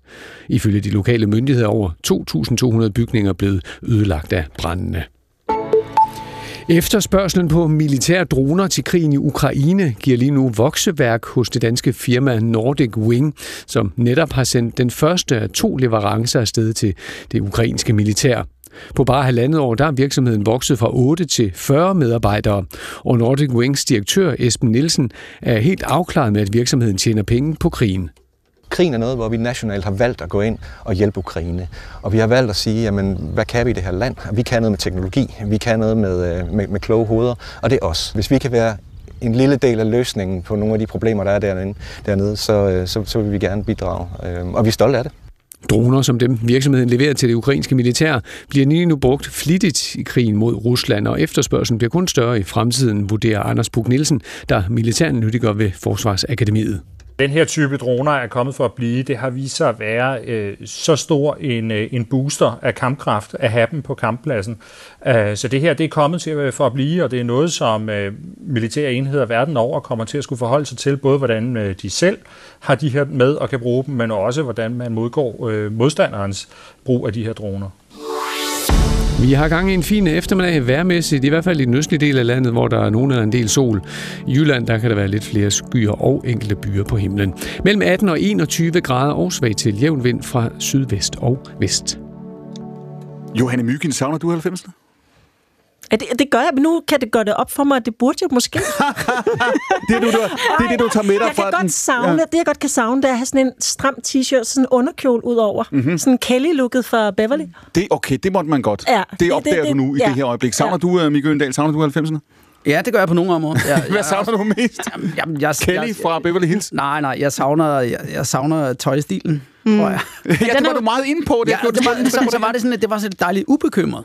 Men den er også tilbage, tøjstilen. Altså, det er jo det, vi går i. Ja, og, det var jo det, og grunden til, at vi diskuterer det her nu, det er jo, du, at du i starten af, af den sidste time erklærede, at du ville tilbage til 90'erne. Ja, men der er Ja. noget ved musikken. Du sagde noget med 1993. Mhm. Mm-hmm. Øh, og så er der noget med tøjstilen, Levi's og alt muligt, ikke? Altså, du, det, altså, hvis du fik tidsmaskinen, så tog du tilbage til 93. Måske, ja. Det siger Dofa sanger inde og sangskriver. Hun sidder ved bordet her ved siden af komiker, filmmand, manuskriptforfatter og så meget andet Mik Øendal og journalist og forfatter Johanne Myggen, som jo lukkede time 1 på det, man roligt kan kalde en cliffhanger, fordi Johanne Myggen erklærede, at hun har fået næsten nok af hvad, Johanne? Nej, men altså, Jeg sagde næsten. måske bare en bestemt måde at diskutere køn på. Okay, Mm. Jeg er Alright. færdig med det, tror jeg. Ja, det var På lidt en måske- Måde, jeg, ja, Der er en bestemt måde at diskutere køn på, du er færdig med. Ja, altså det er sjovt, fordi jeg for eksempel kunne jeg virkelig for 15 år siden, ikke, eller 10 år siden, der kunne jeg brække mig, når folk sagde sådan, det handler jo bare om at være mennesker. Ja. Jeg kunne bare ikke have det, fordi jeg synes, det var det dummeste, man kunne sige. Ja. Altså fordi, ja ja, men i virkeligheden, altså så siger kønnet og rasen og uddannelsesbaggrunden og proletariatet og alt sådan noget vildt meget om, hvilket menneske du er, så man mm. kan ikke lave den der. Mm. Men nu kan jeg mærke, at jeg er blevet mere interesseret i, hvad skal man sige, mennesket, og ikke så meget kønnet mere. Det siger Johanne Myggen. Mit navn er Clemen Kærsgaard. Dette er program 1, stafetten, frem til klokken 14.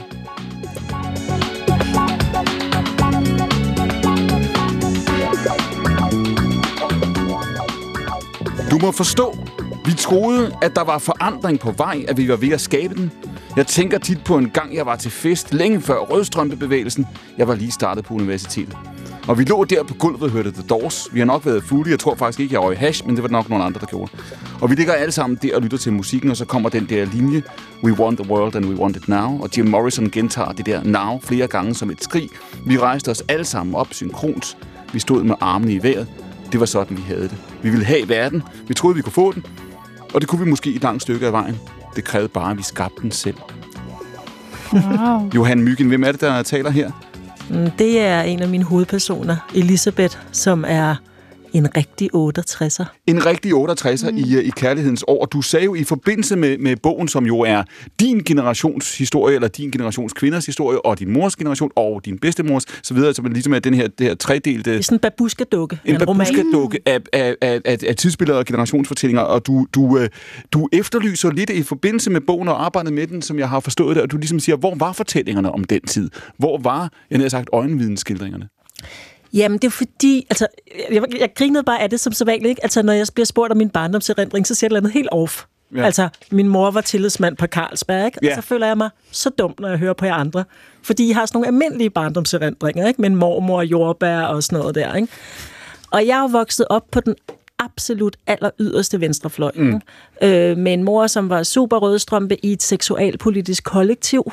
Øh, jeg havde to fædre. Øh, de var alle sammen bryggeriarbejdere i revolutionens tjeneste. Du havde alt to sådan noget. fædre? Jeg, jeg, jeg skulle altså også lige til at flage på den der. Mm, det, Er den ene, er, er den, ene den den biologiske? ene var biologisk, ikke? men altså, de var, altså, de, de boede fire i kollektivet. Birgit, som jeg ikke aldrig rigtig har ved, men og så min mor, og så Per Kurt, ikke? Og vi var alle sammen. Altså, de, det var sådan det, der var i hvert fald min mors drøm. Om det var fædrenes drøm, det er lidt mere tvivlsomt, ikke? Øhm, Hvad mener du med det? Altså, jeg, ikke- jeg tror faktisk, min far, som er den biologiske far, og som faktisk også forblev far, i meget høj grad gerne ville have haft slået det faderskab mere sådan klart fast. Ja. Jeg tror ikke, han synes, det var særlig fedt at være mand i et seksuelt politisk kollektiv, men jeg tror, min mor synes, det var meget fedt at være kvinde. Men hele den historie, den har jeg haft ret svært ved at hive ud af mine forældre. Og jeg har faktisk haft ret svært ved at hive 68-historien ud. Altså, det er blevet sådan meget, sådan meget karikeret. Altså sådan det store flip, eller mm. den der svenske tilsammens, eller sådan Ja, noget, som er sådan nogle ja. komedier.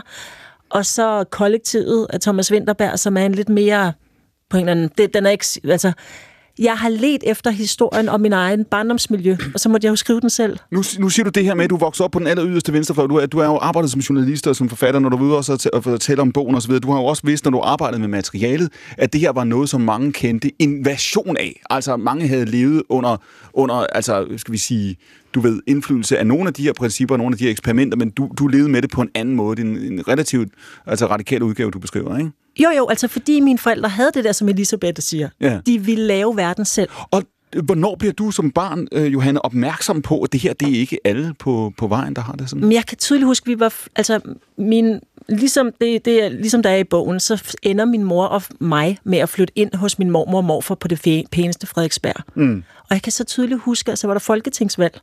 Og så løb vi rundt sådan, hvem stemmer du på til valget? Og spurgte hinanden, ikke? Og så gik det op for mig, at jeg var den eneste, der sagde VS. Ja. Jeg var virkelig overrasket. Der var fandme nogen, der sagde konservativ. Nej. Altså, jeg var sådan en sådan, men konservativ, det kan vi jo ikke. Altså, mine klassekammerater. Altså, jeg er vokset op der, hvor jeg kan for eksempel, jeg ved godt, det lyder langt ud, at en lille pige kan huske nogle ting, men min, mit kollektiv var så rystet over, at Poul Slytter vandt valget. Uh-huh. Og så kan jeg huske, at jeg spurgte min far, er det, noget, er det værre end Anker Jørgensen? Og så sagde min far, nej, det er sgu det samme, det hele. Ja. Altså, ikke? Ikke? altså det, det, vi er der, ikke? Men der er jo alligevel, hvis jeg må afbryde, der er jo alligevel øh, altså det der med, at det er vennerne, der får lov til at fortælle historien. Det var jo alligevel en bevægelse, som, som på en eller anden måde øh, står meget klart i sin fortælling her efterfølgende. Men jeg det, ser os som taberne. Okay, men jeg, jeg, jeg, jeg, jeg blev bare paf, fordi jeg, jeg spurgte min mor om, så, så øh, hun kom fra Bjerringbro, og jeg tænker måske også, at øh, hvis man... Men hun, hun kom bare fra provinsen, og så siger sådan, så, øh, så var I langhåret hønsestrikker og røg has og sådan noget. Nej, simpelthen, så jeg havde, jeg havde, jeg havde en læreplads. Altså, jeg, mm. altså og, og hvis jeg ikke var på den, så var der nogle andre, der ville have det arbejde. Jeg havde sgu ikke... Øh, hun var ikke en del af noget som helst. Og så bliver jeg bliver simpelthen i tvivl om, hvor, hvor, hvor stor procentuelt en del af, af, af 68'erne, som... Altså, men det var det er deres historie, der bliver fortalt. Nej, men det er rigtigt, og vi var jo en lille, bitte, bitte, bitte minoritet, og vi har fulgt enormt meget, fordi vi sad på Danmark. Ja, nu siger jeg vi. det er langt ud, ikke? Vi, eller ja. de, eller hvem vi skal sige, sad på Danmarks Radio og sådan noget der. Men det, der også er historien, er, at altså, så tabte de jo siden. Altså, jeg voksede op altså, med Berlinmurens fald og med mm. 90'erne. Måske en af grundene til, at jeg har haft det svært med 90'erne, det var, at alt, hvad jeg sådan kom fra, det blev bare mega latterligt gjort i mm. 90'erne. No, ja. Altså, og det var virkelig sådan, og jeg kan huske, jeg læste statskundskab, det gjorde du også, tror jeg, ikke? og det var sådan, the end of history, det var den store tekst, ikke? fordi mm. nu var drømmen om andre samfund, den var bare slut. Mm. Altså, og det, det gjorde mig sådan helt sådan, jeg vidste slet ikke, hvordan jeg skulle finde mig selv i det, eller sådan. Mm. Jeg tror på en måde, det har været nemmere at kunne stå på det, du lyder, som om du kommer fra, og så bare knalde igennem med Peter, pik og patter og stand-up og sådan. Altså det, det, det tror jeg på en eller anden måde, det må have været en mega befrielse i. Øndel. Ja, men det er, jo, jo, men det, er, altså, det, det tror jeg, at du har ret i. Det kan jeg nok ikke, det kan jeg nok ikke rigtig Der var ikke, nogen, der var ikke nogen end of history på Falster? Mm, Jamen, det, det, det, det, det var, jeg kunne bare forstå på min mor, for jeg har ikke selv, altså, ja, og jeg kan, jeg kan godt forstå, fordi 90'erne var jo også lidt øh, ioniens mm. øh, dekade og 10, hvor, mm. hvor, hvor, hvor, Mm. hvor man ligesom holdt alt uden strakt arm, ikke? Og der, der, jeg kan da selv huske, der vi lavede noget, der hed Gintberg og og, øh, Vindhætterne. og vindhætterne, ja, hvor vi også tog i tidsmaskinen tilbage til øh, slutningen af 60'erne og starten af 70'erne, mm. hvor, vi, hvor, vi jo, altså, hvor vi jo gjorde virkelig meget nar af, altså, af, af hønsestrik og pageklip mm. og, og has, ikke? Øh, hvor vi så spurgte dem om nogle, nogle, nogle ting, som der skete nu, mens vi lavede programmet, men så spejlede vi de tilbage i 68, ikke? Og det var jo... Undskyld, min gode mand. Hvad tænker de om? Så ved, Ja, du, ja, ja, ja.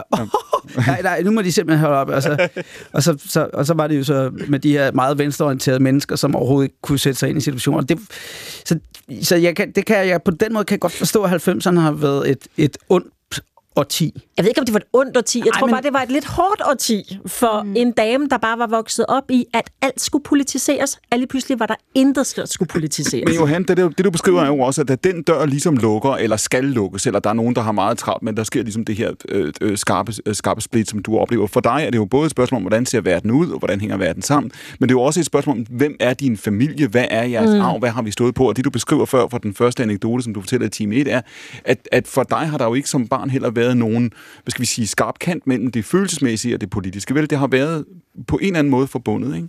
Jo, jo, det har jo At du netop... levet i en verden, hvor det har været svært at skille, ikke? Jo, og hvor det har hængt fuldstændig sammen, ikke? Ja. Og hvor, at, altså helt alvorligt, det er også en anekdote. Min mor, hun havde det sådan, at hun havde læst i en eller anden børnepsykologibog, at det var vigtigt, at vi ikke afviklede alle ritualer. Så i stedet for, at man nu fejrede den borgerlige jul, så fejrede man den borgerlige første, eller så fejrede man den socialistiske 1. maj. Mm. Og det var vigtigt, at 1. maj blev lige så stort som jul. Mm-hmm. Det blev det så selvfølgelig aldrig, vel? Men det lyder åndssvagt. Hver eneste år til 1. maj, så kan jeg bare få sådan en længsel. Jeg er ikke, jeg er ikke der mere. Jeg føler mig åndssvag ude i fældeparken. Jeg går da ikke derud. Men, men, men det er lidt ligesom, hvis man forestiller sig, at for jer, at, at så bliver der bare ikke holdt jul mere. Mm. Nej. Altså, så var det bare slut. Der var bare ikke jul. Det havde man bare droppet, fordi det var smidt ud, eller sådan, ikke?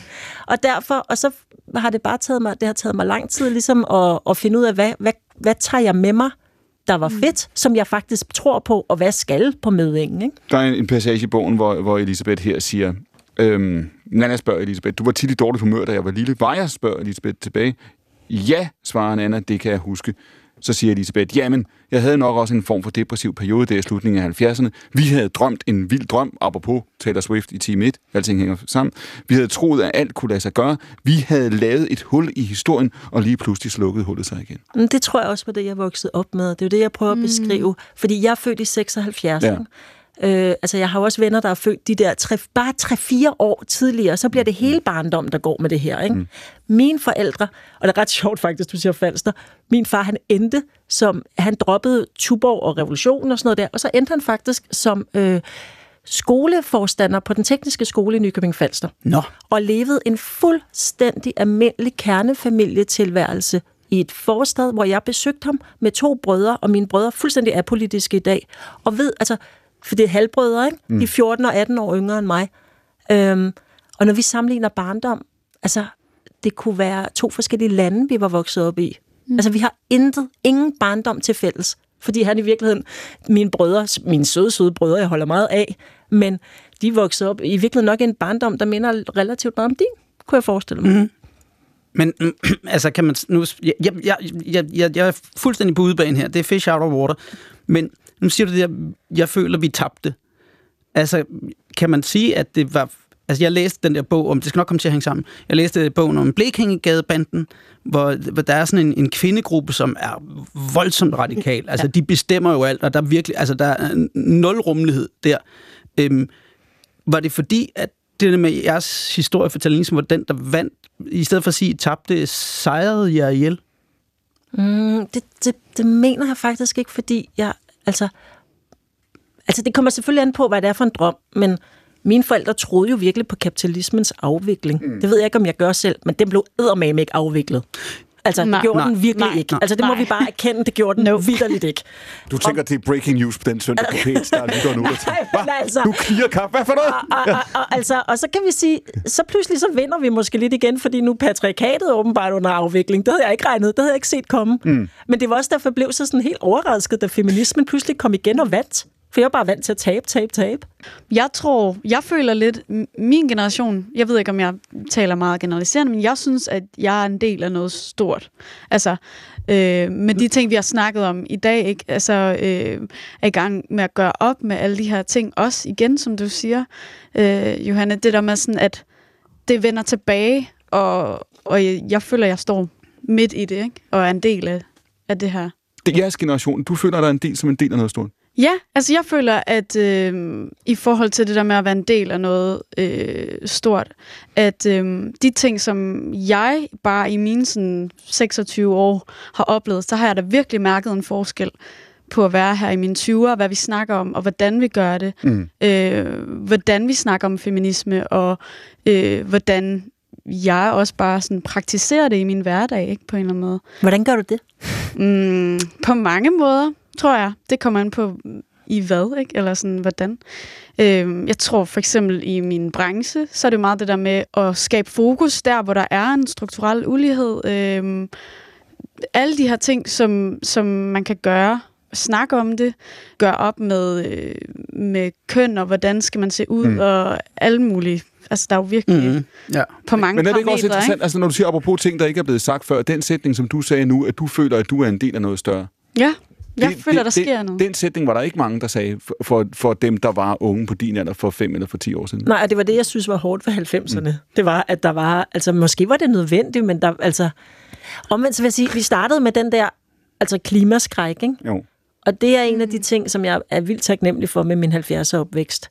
Det er, at jeg har en personlig erfaring omkring, at tingene kan se ud på andre måder, og man kan tænke sig til noget nyt. Mm. Og jeg tænker virkelig hele tiden sådan, vi bliver virkelig nødt til at tænke noget nyt. Altså, vi bliver virkelig nødt til at tænke noget nyt. Altså sådan, vi kan jo bare ikke fortsætte. Så du, siger, du, har, du, har øvet, du har øvet dig på det at stå over for dommedag og prøve at finde en... Nå, men altså, jeg kan sagtens se det totalitære i 70'er-projektet, fordi da jeg researchede på rødstrømpebevægelsen, ja. der var der også nogle gange, hvor jeg læste og døde. Altså, jeg dør jo, jeg dør jo på den måde, hvor det er mine egne forældre, jeg dør over. Ikke? Sådan, øh, ikke? Altså sådan, Hvad for eksempel? Nej, men altså især sådan noget gammel marxistiske skrifter. Altså, mm. det er så tørt, og det er så kedeligt. Jeg synes faktisk også nogle gange, at rødstrømpebevægelsen var ret kreativ. Altså, sådan, så havde de sådan et blad, hvor det også var sådan noget, lær at sætte en lampe op, fordi det skulle kvinderne, når de nu skulle bo alene, for de var blevet skilt, eller sådan. Altså, ja. øh, altså som jeg meget godt kunne lide, og mystiske digte, og, og sådan, altså mm. en eller anden, der var sådan en kæmpe liv, livlighed i det, ja. og sådan, ikke? Men jeg synes bare, at det er utrolig vigtigt, at der er sådan også en diskussion om, sådan, hvad for et liv vil vi egentlig have?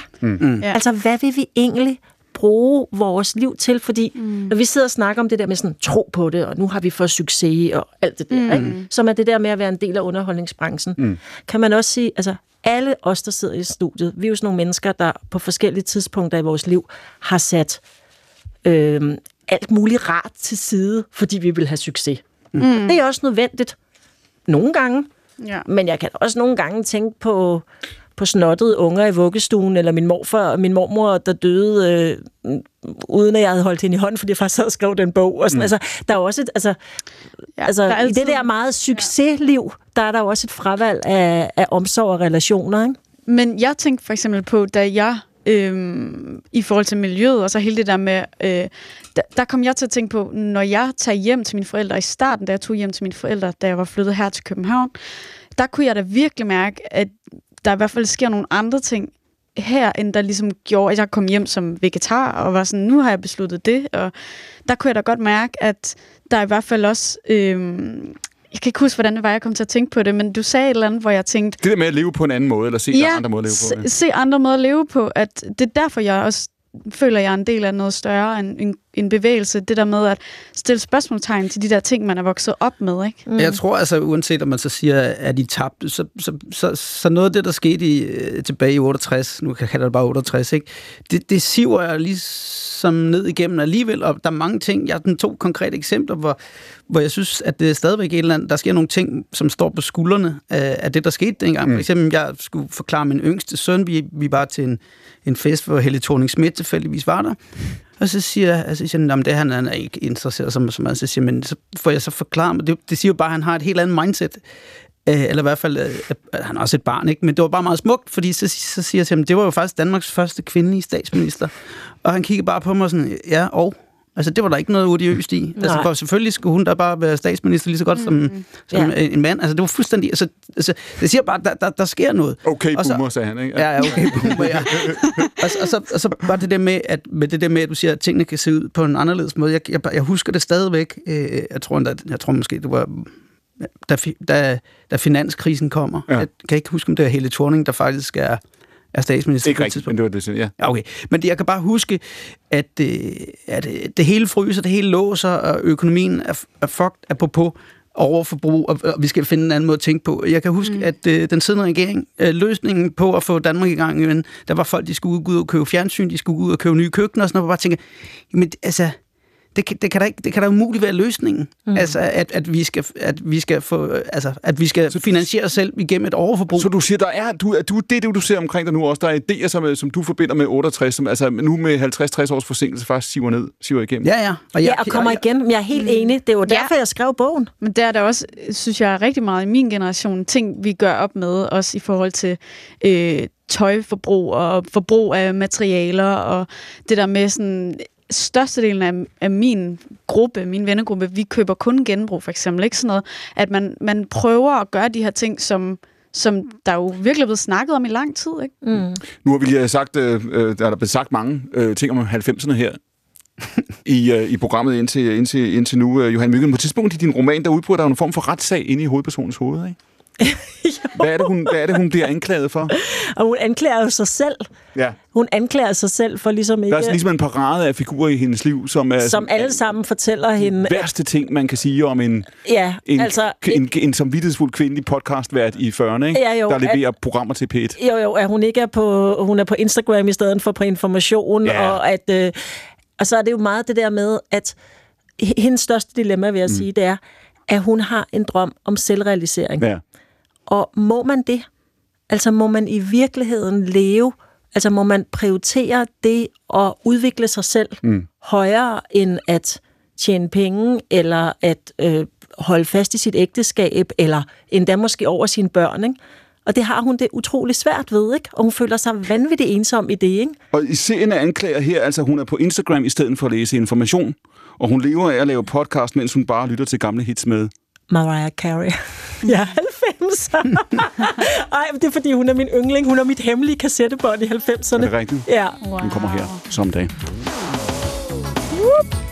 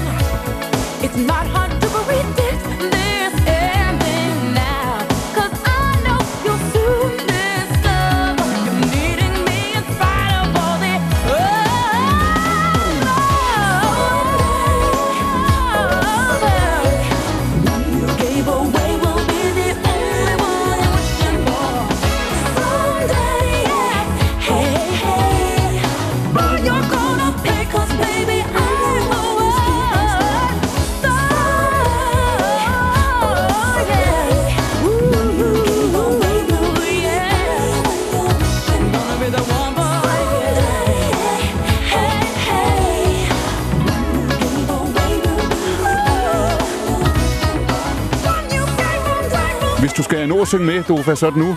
Hey. Ej, det ved jeg sgu ikke, om jeg tør. Nej, det var Mariah Carey her på øh, som dage, og det, var, det er jo det, som altså i Nana, Johan Myggens, din, din hovedperson i bogen, det værste, hun kan anklage sig selv for, det er at lytte til gamle hits med Mariah Carey. Ja, fordi det er så useriøst musik, ikke? Og hvad var det, du fortalte under sangen? Jamen, altså, at ja, da jeg var færdig med at skrive bogen, ikke? Ja. der hørte jeg der hørte jeg faktisk Visions of Love. Men det er fordi, jeg synes, den har et omkvæd, som faktisk øh, passede mig meget godt til i forhold til 38, Ja, 68'erne. ah, ah, det kan du ikke redde hjem, tror jeg. Nej, det men du prøv lige at høre, jo, ja, det fordi... tror jeg ikke, nej. at Det kan du, er- tror jeg ikke. Du der- er en selvhenter, det der. Nej, hold nu kæft. Fordi at det der med at have sådan en, altså en meget stor del af de ting, jeg har med for 68 og Ja. 70'erne, det er den der vision om, at øh, kærlighedslivet kan se ud på en anden måde. Mm. Øhm, altså, at man faktisk... Nana bliver jo skilt, Ja. ligesom jeg selv blev skilt. Ja. Øhm, og hele den der, altså for mig er der en lige linje fra det der vanvittige seksuelt politiske kollektiv, jeg boede, eller blev født i, Mm. og så at jeg faktisk har en, altså jeg ved godt, man ikke må sige det, men, men jeg har faktisk en virkelig fin skilsmisse med tre børn, der bor 7-7 hos, hvor, altså det eneste er, at vi har for lidt plads, for det er for dyrt, ikke? Men altså, men mig og min eksmand har det godt, og, og, og sådan, altså på en anden måde, ikke? Og der synes jeg, der er jo også sket noget i 68'erne. Vi behøver ikke være gift i sådan nogle små ægteskaber. Vi kan den, noget andet, du beskrev den der relation før mellem din mor og hendes to mænd, ikke? Jo. De to fædre der, Ja. ikke? Og hvor du sagde, hun, hun havde det egentlig godt med det, det kør, kørte for hende, og så var der måske... Altså, Ja. et, et var ikke alle for alle regnskabet stemte lige godt, ikke? Eller- Nej, men ja, der den- tror jeg, både min kæreste og min eksmand er bedre, altså bedre, har det bedre i de der... Øh, Siger du, at du har to mænd, Johan? Nej. Ja, på en måde.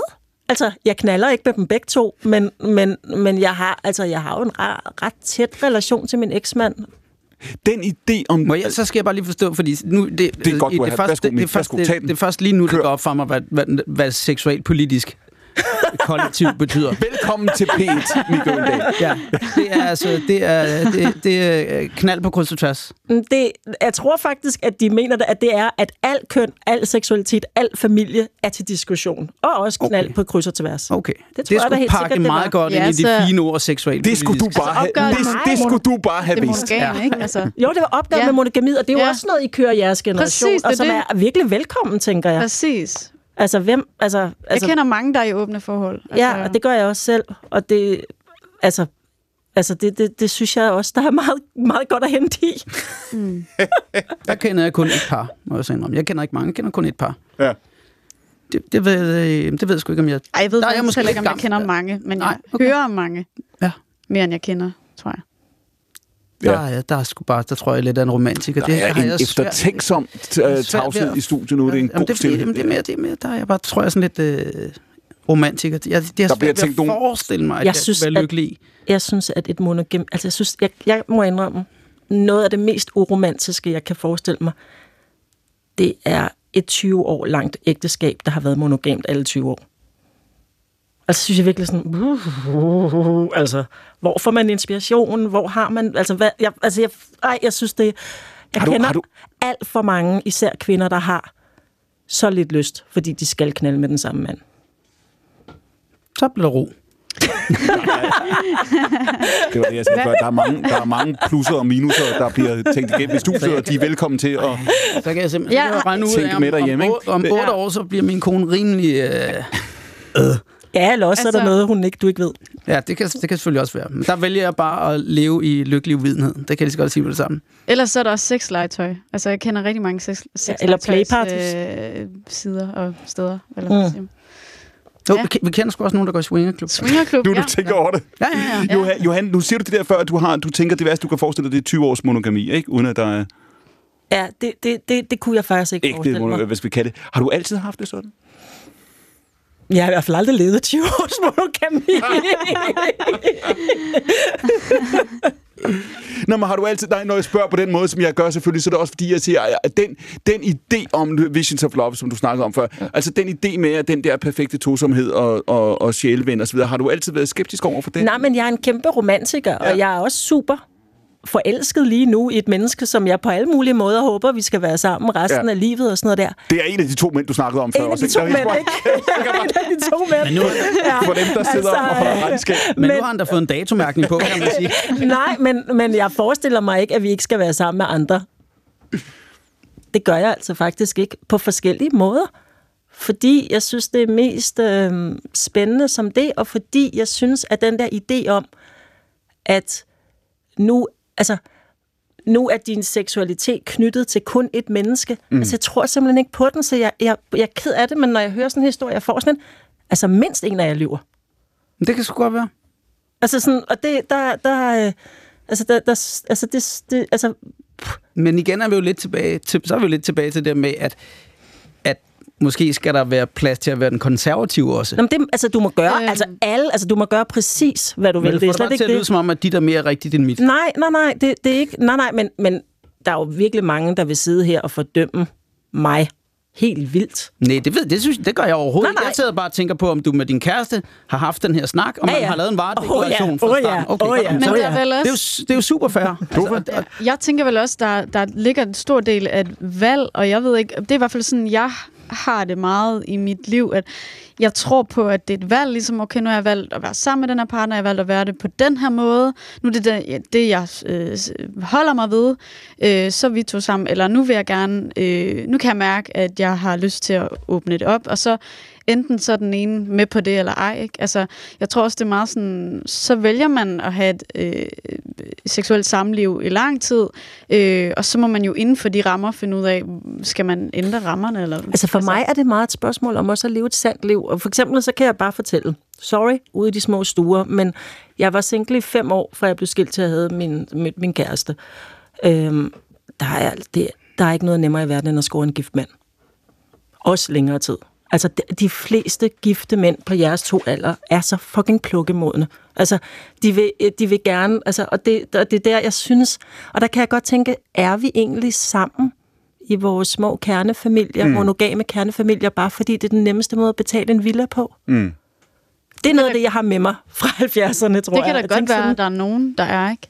Men det kan jo også godt være, at man lægger rigtig meget energi og arbejde i at få det til at føles godt hele livet. Altså, Ja, ja, og det er helt fred være med det. Jeg lægger bare mærke til, altså jeg lægger bare mærke til, hvor mange mennesker i 40'erne og 50'erne, som har mange længsler, der går ud over de parforhold, de siger, de er. Jeg, ja, men så må jeg- bliver jeg bare nødt til, fordi, altså, og jeg, jeg, jeg siger, at nu siger det, det er super nemt, og, men, øh, men jeg kunne bare forestille mig, at, og, og nu, jeg har jo ikke været i Romalt, det må jeg så indrømme, men hvor let er det at score en gift mand? I Rumalt? Ja. Jeg har ikke prøvet, så det ved Nej, jeg nej, men, men, men det er bare, jeg Det siger tror bare, der, jeg der, er også, der, er også noget, der er også noget med noget øh, storby og noget u- u- urbant i det her med, Det kan at, det godt at, være. at der er mange muligheder, ikke? Du tænker, du, at du, du tænker, de knaller mere udenom ind i byen? Det tænker jeg, og det, det, det, det, det er vel også næsten et... Ej, det, kan, det er jo ikke et faktum. Det Men det. jeg tror også i Rumal, undskyld jeg afbryder, men jeg tror også i Rumal, der kender folk jo alle sammen hinanden. Mm. Men der er der også historier med, at så fandt man sammen med naboens øh, et eller andet. Altså, men, men folk kender hinanden, og øh, Der er, jeg, mange, der er mange radioapparater i Romal, der bliver tændt lige nu. Og Måske slukket. Johan, du sagde før med, at det for, for dig handler om at leve et sandt liv. Ja, for mig er det vigtigt, at, at jeg går ind i nogle parforhold, hvor jeg simpelthen, hvor jeg siger, det her, det er et spørgsmål, det er et åbent spørgsmål. Ja. Det skal vi snakke om, og blive ved med at snakke om. Mm. Fordi det, jeg ikke kan lide, det jeg har oplevet med... Jeg har haft to affærer med gifte mænd, da jeg var single, ikke? Mm. Mænd, der bare forgudede mig og var så ulykkelige, fordi at de fik noget, men så alligevel blev. Mm. De sidder, de er stadig gift. Ikke? Og, og, der, og der kan jeg bare tænke sådan, det er jo løgn. Altså, det er jo, de lever jo bare et løgnerliv, og jeg kan skamme mig over i dag, at jeg var med til at opretholde den løgn.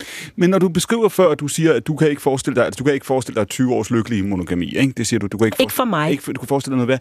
Men fordi man kunne sige, en af lektierne, det er jo også det, i princippet den historie, du fortæller om, om din mor og de to fædre før, det er jo, at der er alligevel en, der taber. Der er alligevel en, der bliver såret. Er det, er det ikke sådan? Øhm, er det ikke sådan, at der er altid en, der bliver såret? Der er altid en, der det, det, det, det, der, der, det skærer mere i hjertet på? Jeg tror, at altså, Med far for, For lyde det- som en Thomas, for det, meste, altså for det meste, tror jeg, jeg tror, det er meget svært at leve i et kærlighedsforhold, uden at blive såret. Mm. Ligegyldigt, hvordan man lever. Mm. Om man lever monogamt eller ej. Øhm, så, så, så nej, jeg tror ikke.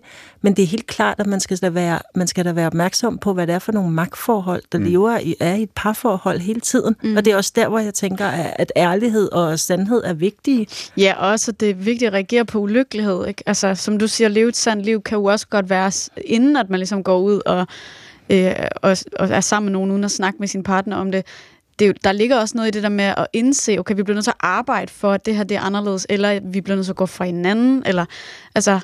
Ja, jeg det er siger ikke, jeg at- forstår altså, det, det du siger. At Du, du, når du siger tager- de her ting, Johan, du, tænker, du også, tænker du også, at du udfordrer? Fordi vi lever jo i en tid, som er sindssygt splittet på mange måder, mm. eller hvor vi oplever mm. virkelig, synes jeg, altså enormt modsatrettet, øh, øh, skal vi sige, ladninger og spændinger i mange af de her diskussioner. Altså, det virker som om, at der i tiden er, er en meget stærk insisteren på, at denne her tosomhed kan findes, og den kan opretholdes, hvis vi arbejder på det, hvis vi vedligeholder den. Jo, jo, men vi har også rigtig meget, der støtter den tosomhed. Mm. Og det er for eksempel en af de lektier, jeg har taget med mig, altså af at blive skilt. Mm. Der er ingen tvivl om, at mine børn havde et materielt bedre liv sid før Mm. vi blev skilt. Der er ingen tvivl om, at de havde meget mere plads. Altså, hvis du vil have et hus i mm. stort set hele Sjælland, øh, og, og for eksempel skal have en kunstnerisk karriere ved siden af, mm. så skal du gifte dig. Eller en der lejlighed bare, Ja, synes altså jeg. mega Ja. meget dybt. Altså, min, min kæreste der, han vil, gerne, han vil gerne låne til en andelslejlighed. Han kan ikke, fordi at han er single, fordi man Ja. skal være Ja. to. Så, så det du siger, det er, først var det, kristen, først var det den kristne kirke, og, Nu er så det var det, og så var det patriarkatet. Ja, jeg skulle lige, og så var det patriarkatet, og nu er det ejendomsmarkedet. Jeg ikke? mener faktisk, ja. at men så kan man sige, at det er jo en tese, fordi jeg, jeg arbejder rigtig meget i Lemvi for tiden. Øh, og i Lemvi, der kan man faktisk godt købe et hus. Ja. Øh, og, Men det er jo og de bliver ikke skilt. Ja. Vel, altså, så det er jo kun en tese, men jeg tror, at der er rigtig mange i København, som er sammen, fordi at det er det nemmeste og økonomisk mest rentable.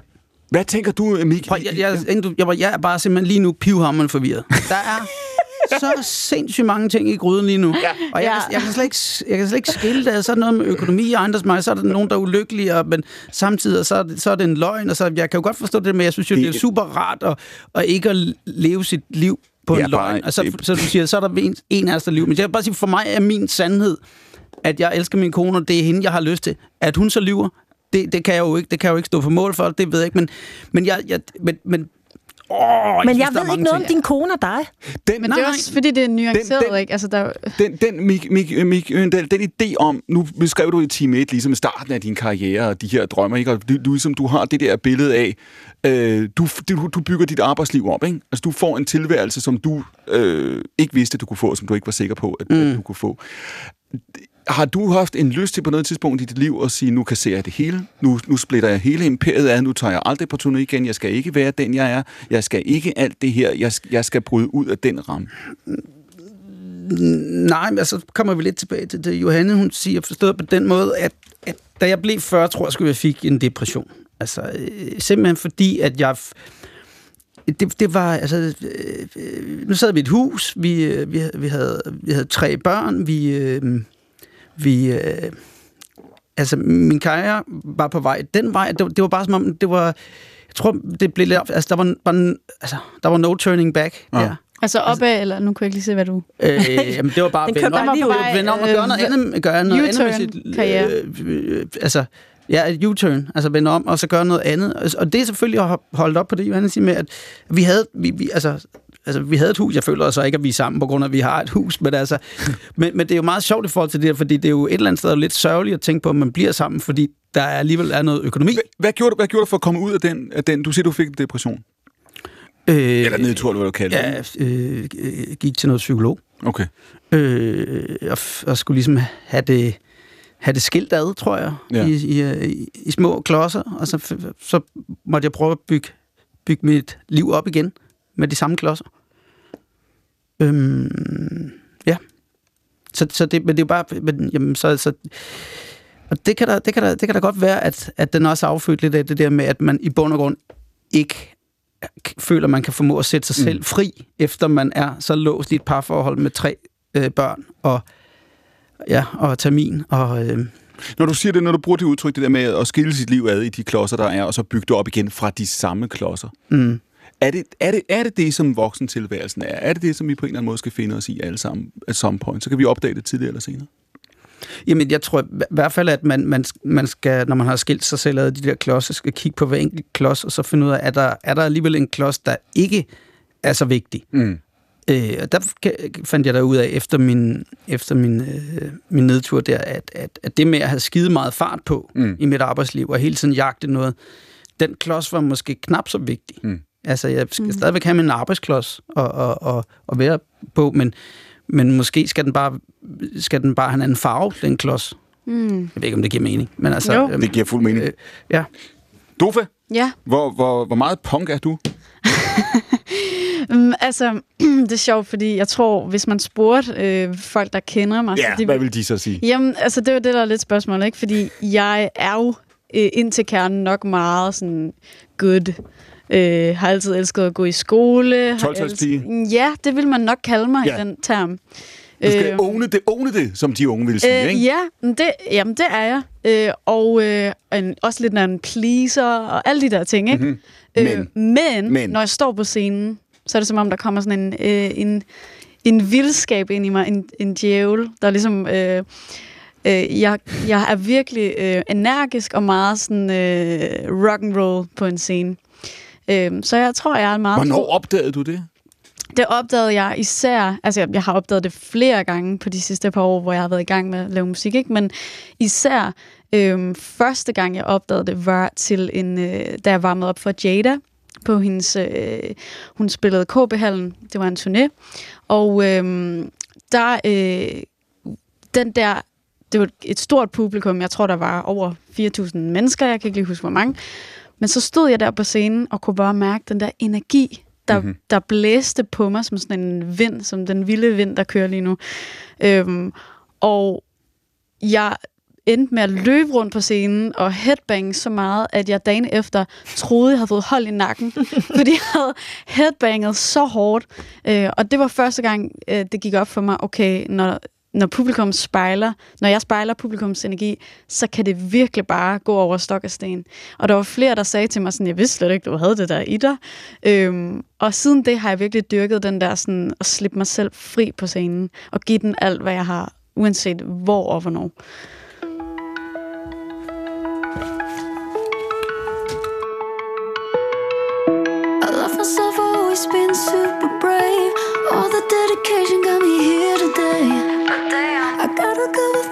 Say. Looking back, I shouldn't have been straight in my hair. Could have done a lot, but I didn't care. I wish I knew I learned to play the guitar.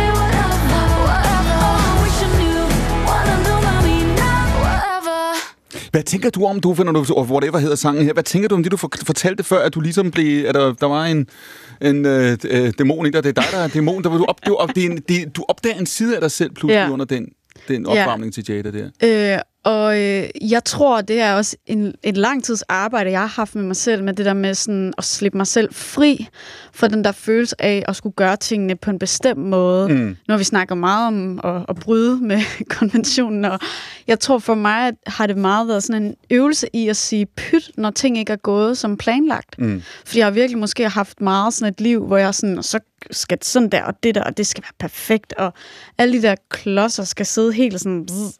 Øhm, så jeg har virkelig øvet mig, siden jeg til en skolehjem-samtale fik at vide, øh, måske du nogle gange skulle øve dig i at sige lidt mere pyt, Sofie.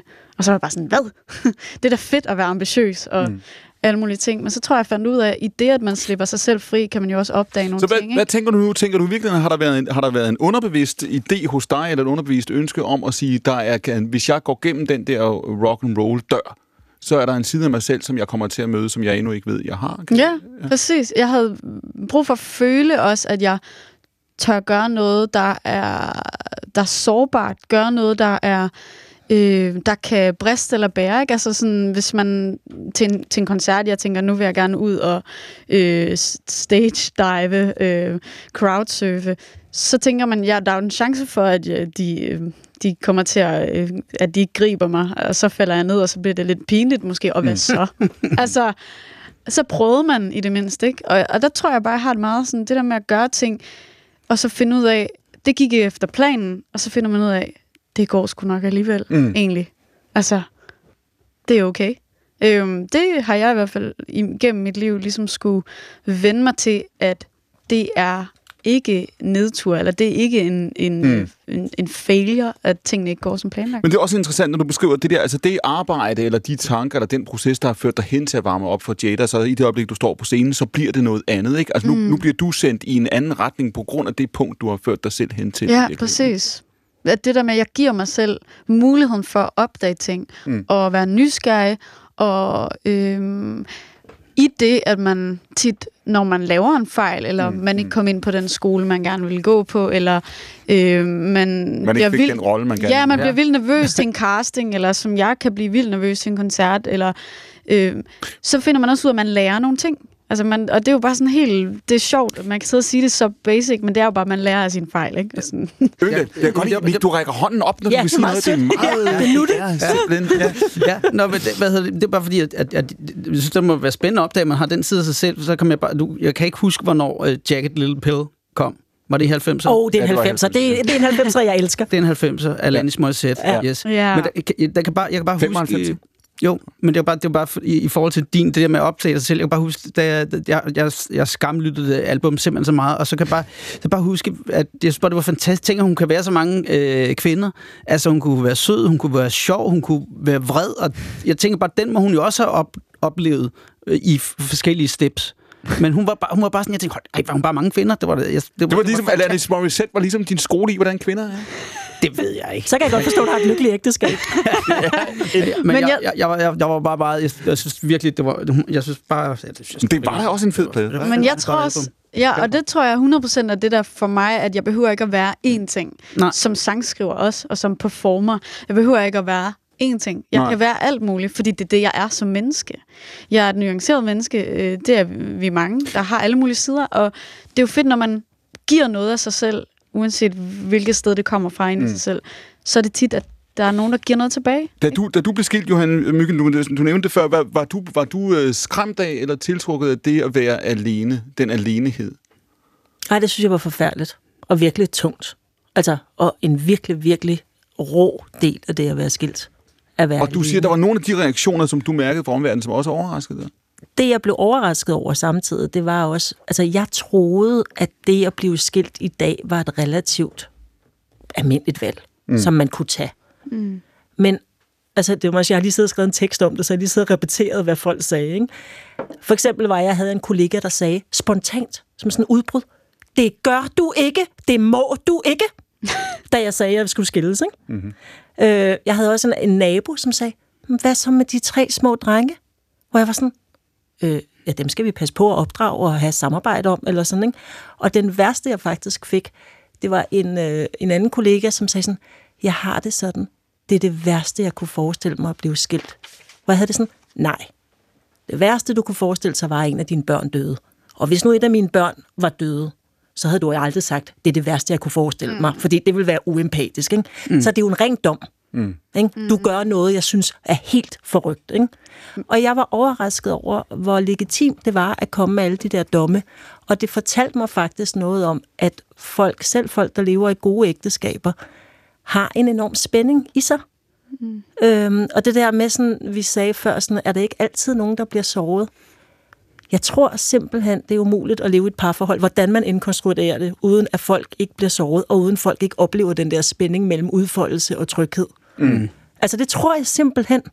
Altså, øh, og jeg oplever, at der har været en meget stærk dyrkelse i vores samfund af, og jeg bliver så glad, når du sidder og siger de der ting, du siger, fordi, altså, jeg synes, det er så vigtigt at turde eksperimentere. Altså, at det er sådan, øh, ikke bare seksuelt, men, men som menneske. Mm. Og det er, sådan, det er meget legitimt, når man er i starten af 20'erne. Altså Ja. tør man, og så gør man, og så bygger man op og sådan mm. noget der. Ikke? Ja. Men altså, det sjove for mig i mit eget liv, det har, jeg var egentlig mere pæn og mindre chancetagende, da jeg var i 20'erne. Mm.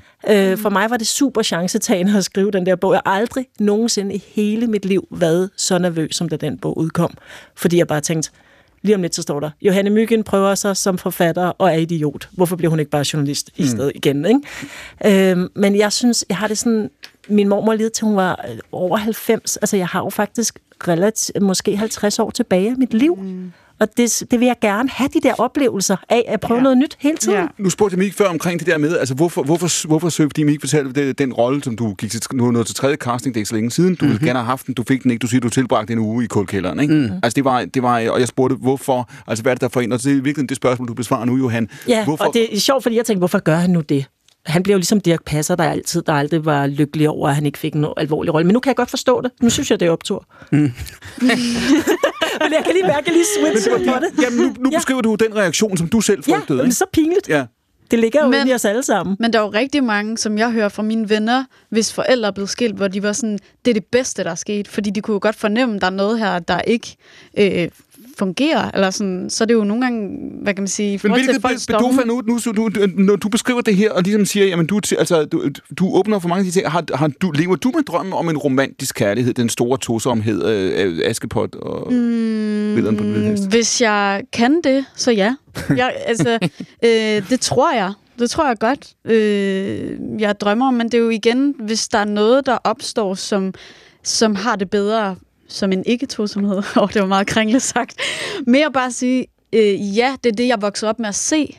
Altså, Det er, mine lidt, er, forældre det, er, det, er det ikke sammen. lidt 12-talspigen, der, der svarer nu? Hvis jeg prøver lige at spørge igen, og, s- og, så, og så spørger hende der, øh, dæmonen, der varmer op for Jada, hvad svarer hun så? Altså, hvis du spørger Dofa, Dofa er jo sådan, ah, rock and roll, ikke? Living Okay. the life. Men, øh, men øh, sådan private, Sofie, jeg er meget romantisk anlagt. Mhm. Mm-hmm. Ekstremt romantisk anlagt. Øhm, og jeg er vokset op meget sådan med, at min, min øh, mormor og morfar var sammen i rigtig mange år. Mine forældre er stadig sammen. Så jeg har det sådan, det er svært for mig i hvert fald at, at forudse, hvordan det bliver jo. Men, mm. men jeg tror da, jeg vil prøve at være tosomhed, hvis det er det, jeg har lyst til hele mit liv. Det ved man jo aldrig, om det ændrer sig. Ikke? Tænker du, øh, Mikke Øndal, når du beskriver før den der krise, du ramte ind i som 40 år, ikke? hvor du siger, at det her det var en reel depression, du skulle, du skulle bygge dit liv op igen, som du beskrev før, du pillede klodserne fra hinanden, og så bygger du din tilværelse op igen af de, de samme klodser. Tænker du, altså lever du med en eller anden tanke om at sige, at sådan en kommer der igen? Altså det her, det bliver noget, der bliver tilbagevendende for dig, eller hvordan, hvordan, hvordan ser du på det? Jamen, altså, ja, det tror jeg, det tror jeg sgu. Det, det, og det, det er mega plat, fordi det er, det er jo, altså, det er noget numerisk, som er, altså, det, det, 40 er jo bare et tal, men det var også noget med, hvor jeg var, var i mit liv, tror jeg, og, mm. og øh, nu har jeg lige fyldt rundt her igen, det gjorde mig ingenting. Jeg har øh, fu- fuld fart på, øh, men, men på den måde, som jeg gerne vil. Men jeg kan mærke, når jeg, jeg tror, når jeg bliver 60, så- altså det er bare, det er bare sådan noget, der bare øh, hører mig af pensionist. Altså jeg kan slet ikke, jeg kan slet ikke øh, f- øh, Så 50 var okay? 50 er okay. Ja. Men 60, der tror jeg simpelthen, jeg får en krise til. Okay, det har du beskrevet. Der vil jeg bare sige, mange i musikbranchen, der er jo virkelig mange store legender, der er over 60, som bare lever det vilde rock and roll liv, ikke? Jo, Du scorer i musikbranchen. jeg skal ja, spore i så det kan være, du musikbranchen. bare Der skal, er- den der, ja. Ja. Der er de alle sammen. Ja, men nu spurgte du mig, jeg tror bare, at det, er det, er jeg ved, mega plat, men jeg kunne bare for, forudse, at, at der ville være et eller andet, der krakkelerede ind i mig. Og jeg ved ikke, hvorfor det lige skal være, men det er bare, det er bare fordi det smager lidt af at gå på pension. Så det har du på en eller anden måde, altså selvom det jo virkelig, og det, det lyder jo sjovt, når du siger, men der er også en alvor i det her, ikke? Fordi du siger på en eller anden måde, så, så tænker du, ja, der, der er en, du kan godt se, at der ligger et bum på vejen, eller der er noget, som du... Jamen, det, tro, jamen, det, det er også fordi, jeg er så, øh, så konservativ gammeldags røvhul. Det er fordi, det ligger jo lidt i min identitet, Mm. øh, at være ham, der tager ud og optræder. Øh, ligesom det måske også ligger i min identitet at være ham, der er gift med min kone. Det kan, det, det, kan godt være, det er, det, er, det er så plat og så banalt. Det kan, jeg, kan, ikke- jeg kan ikke helt mærke det, når vi nu sidder og snakker sammen. Men har du nogle hobbies, udover ligesom, hvad kan man sige, Ja, ja, ja. det du har... øh, Har du ikke snakket om Har du noget, du kan lave, når du er 60? Jo, jo, jo. Men det, man skal jo ikke bare lave det af nød, kan man sige. Men jo, jo, jeg har masser af hobbies. Jeg har, også, har et fodboldhold, sådan et lukket vennehold. Vi har det pisse sjovt. Jeg, jeg kan godt lide at undervands øh, harponere. Jeg kan lide at fiske. Jeg, kan, jeg har masser af ting. Jeg har lige meldt mig til sådan et øh, wingfoil surfing kurs. Så det, det, det er slet ikke... Jeg, jeg, jeg, jeg tror også mere, det er bare... Det jeg er bange for, det er at være... Øh, Det er også mange, det er mange overvejelser, vi presser dig Ja, igennem. mange overvejelser. altså, jeg, altså, jeg, har- så har jeg lige et spørgsmål til Johanne bagefter. Faktisk, jeg, jeg har lige et spørgsmål til Johanne bagefter. Men, men, det, men det er bare fordi, altså nu snakker vi, nu har jeg snakket det der med køn og sådan noget, det er også, det er bange for, det er at gå i den mandlige overgangsalder. Ja. Øh, og den, jeg, tror, jeg ved ikke, om det er 100% legitimt, øh, faktuelt, øh, om der er belæg for det, men, men jeg må bare sige, jeg synes, der er, er mange mænd, som, som bliver sådan nogle... Øh, Sure. Sure, lige præcis. Bliver sure, og, og de mister nysgerrigheden. Og, Er det ikke også bare noget med en alder at blive... Altså, jeg, jeg føler også, though, jeg møder altså alle køn, der er sådan er lidt sure med alderen, og så tænker jeg øh, selv, man har lyst til at blive ved med at være nysgerrig, ikke? Du siger, man blive kan, ved godt, man kan godt være en tur gammel mand, selvom man er ung. Det er der mange, der kan indeni, ikke? Altså, Jo. det, det kender, der, der kender der mange bitter, bitre mennesker. Bedre unge mænd. Ja, det kan eller også øh, altså alle køn, ikke? Altså. Øgendal, du havde et spørgsmål til Johan. Jamen, det var bare det, du Det sagde. bliver, dagens, ved du hvad, det bliver dagens sidste spørgsmål. Nå, det har okay. vi simpelthen vundet. Værsgo. Jamen, det var, ah, det er jo et dumt spørgsmål at stille lige her, Nej, for det er det åbnet er- for en jeg- kæmpe... Nå, jeg ved men det det var godt. bare, ja, det var bare sådan, altid hele det der med dem, der sådan ligesom skød dig i skoen, at du måtte ikke blive skilt. Hvordan var kønsfordelingen der? Men det var faktisk overraskende. Altså, fordi det var både kvinder og mænd. Okay. Det var faktisk virkelig både kvinder og mænd. Altså, det var... Øhm, øhm, jeg synes, det der var det mest tydelige, det var dem, der reagerede allerstærkest. Altså, det, det var da også dem, hvor... Altså, der, der, jeg er da skeptisk over for deres ægteskaber.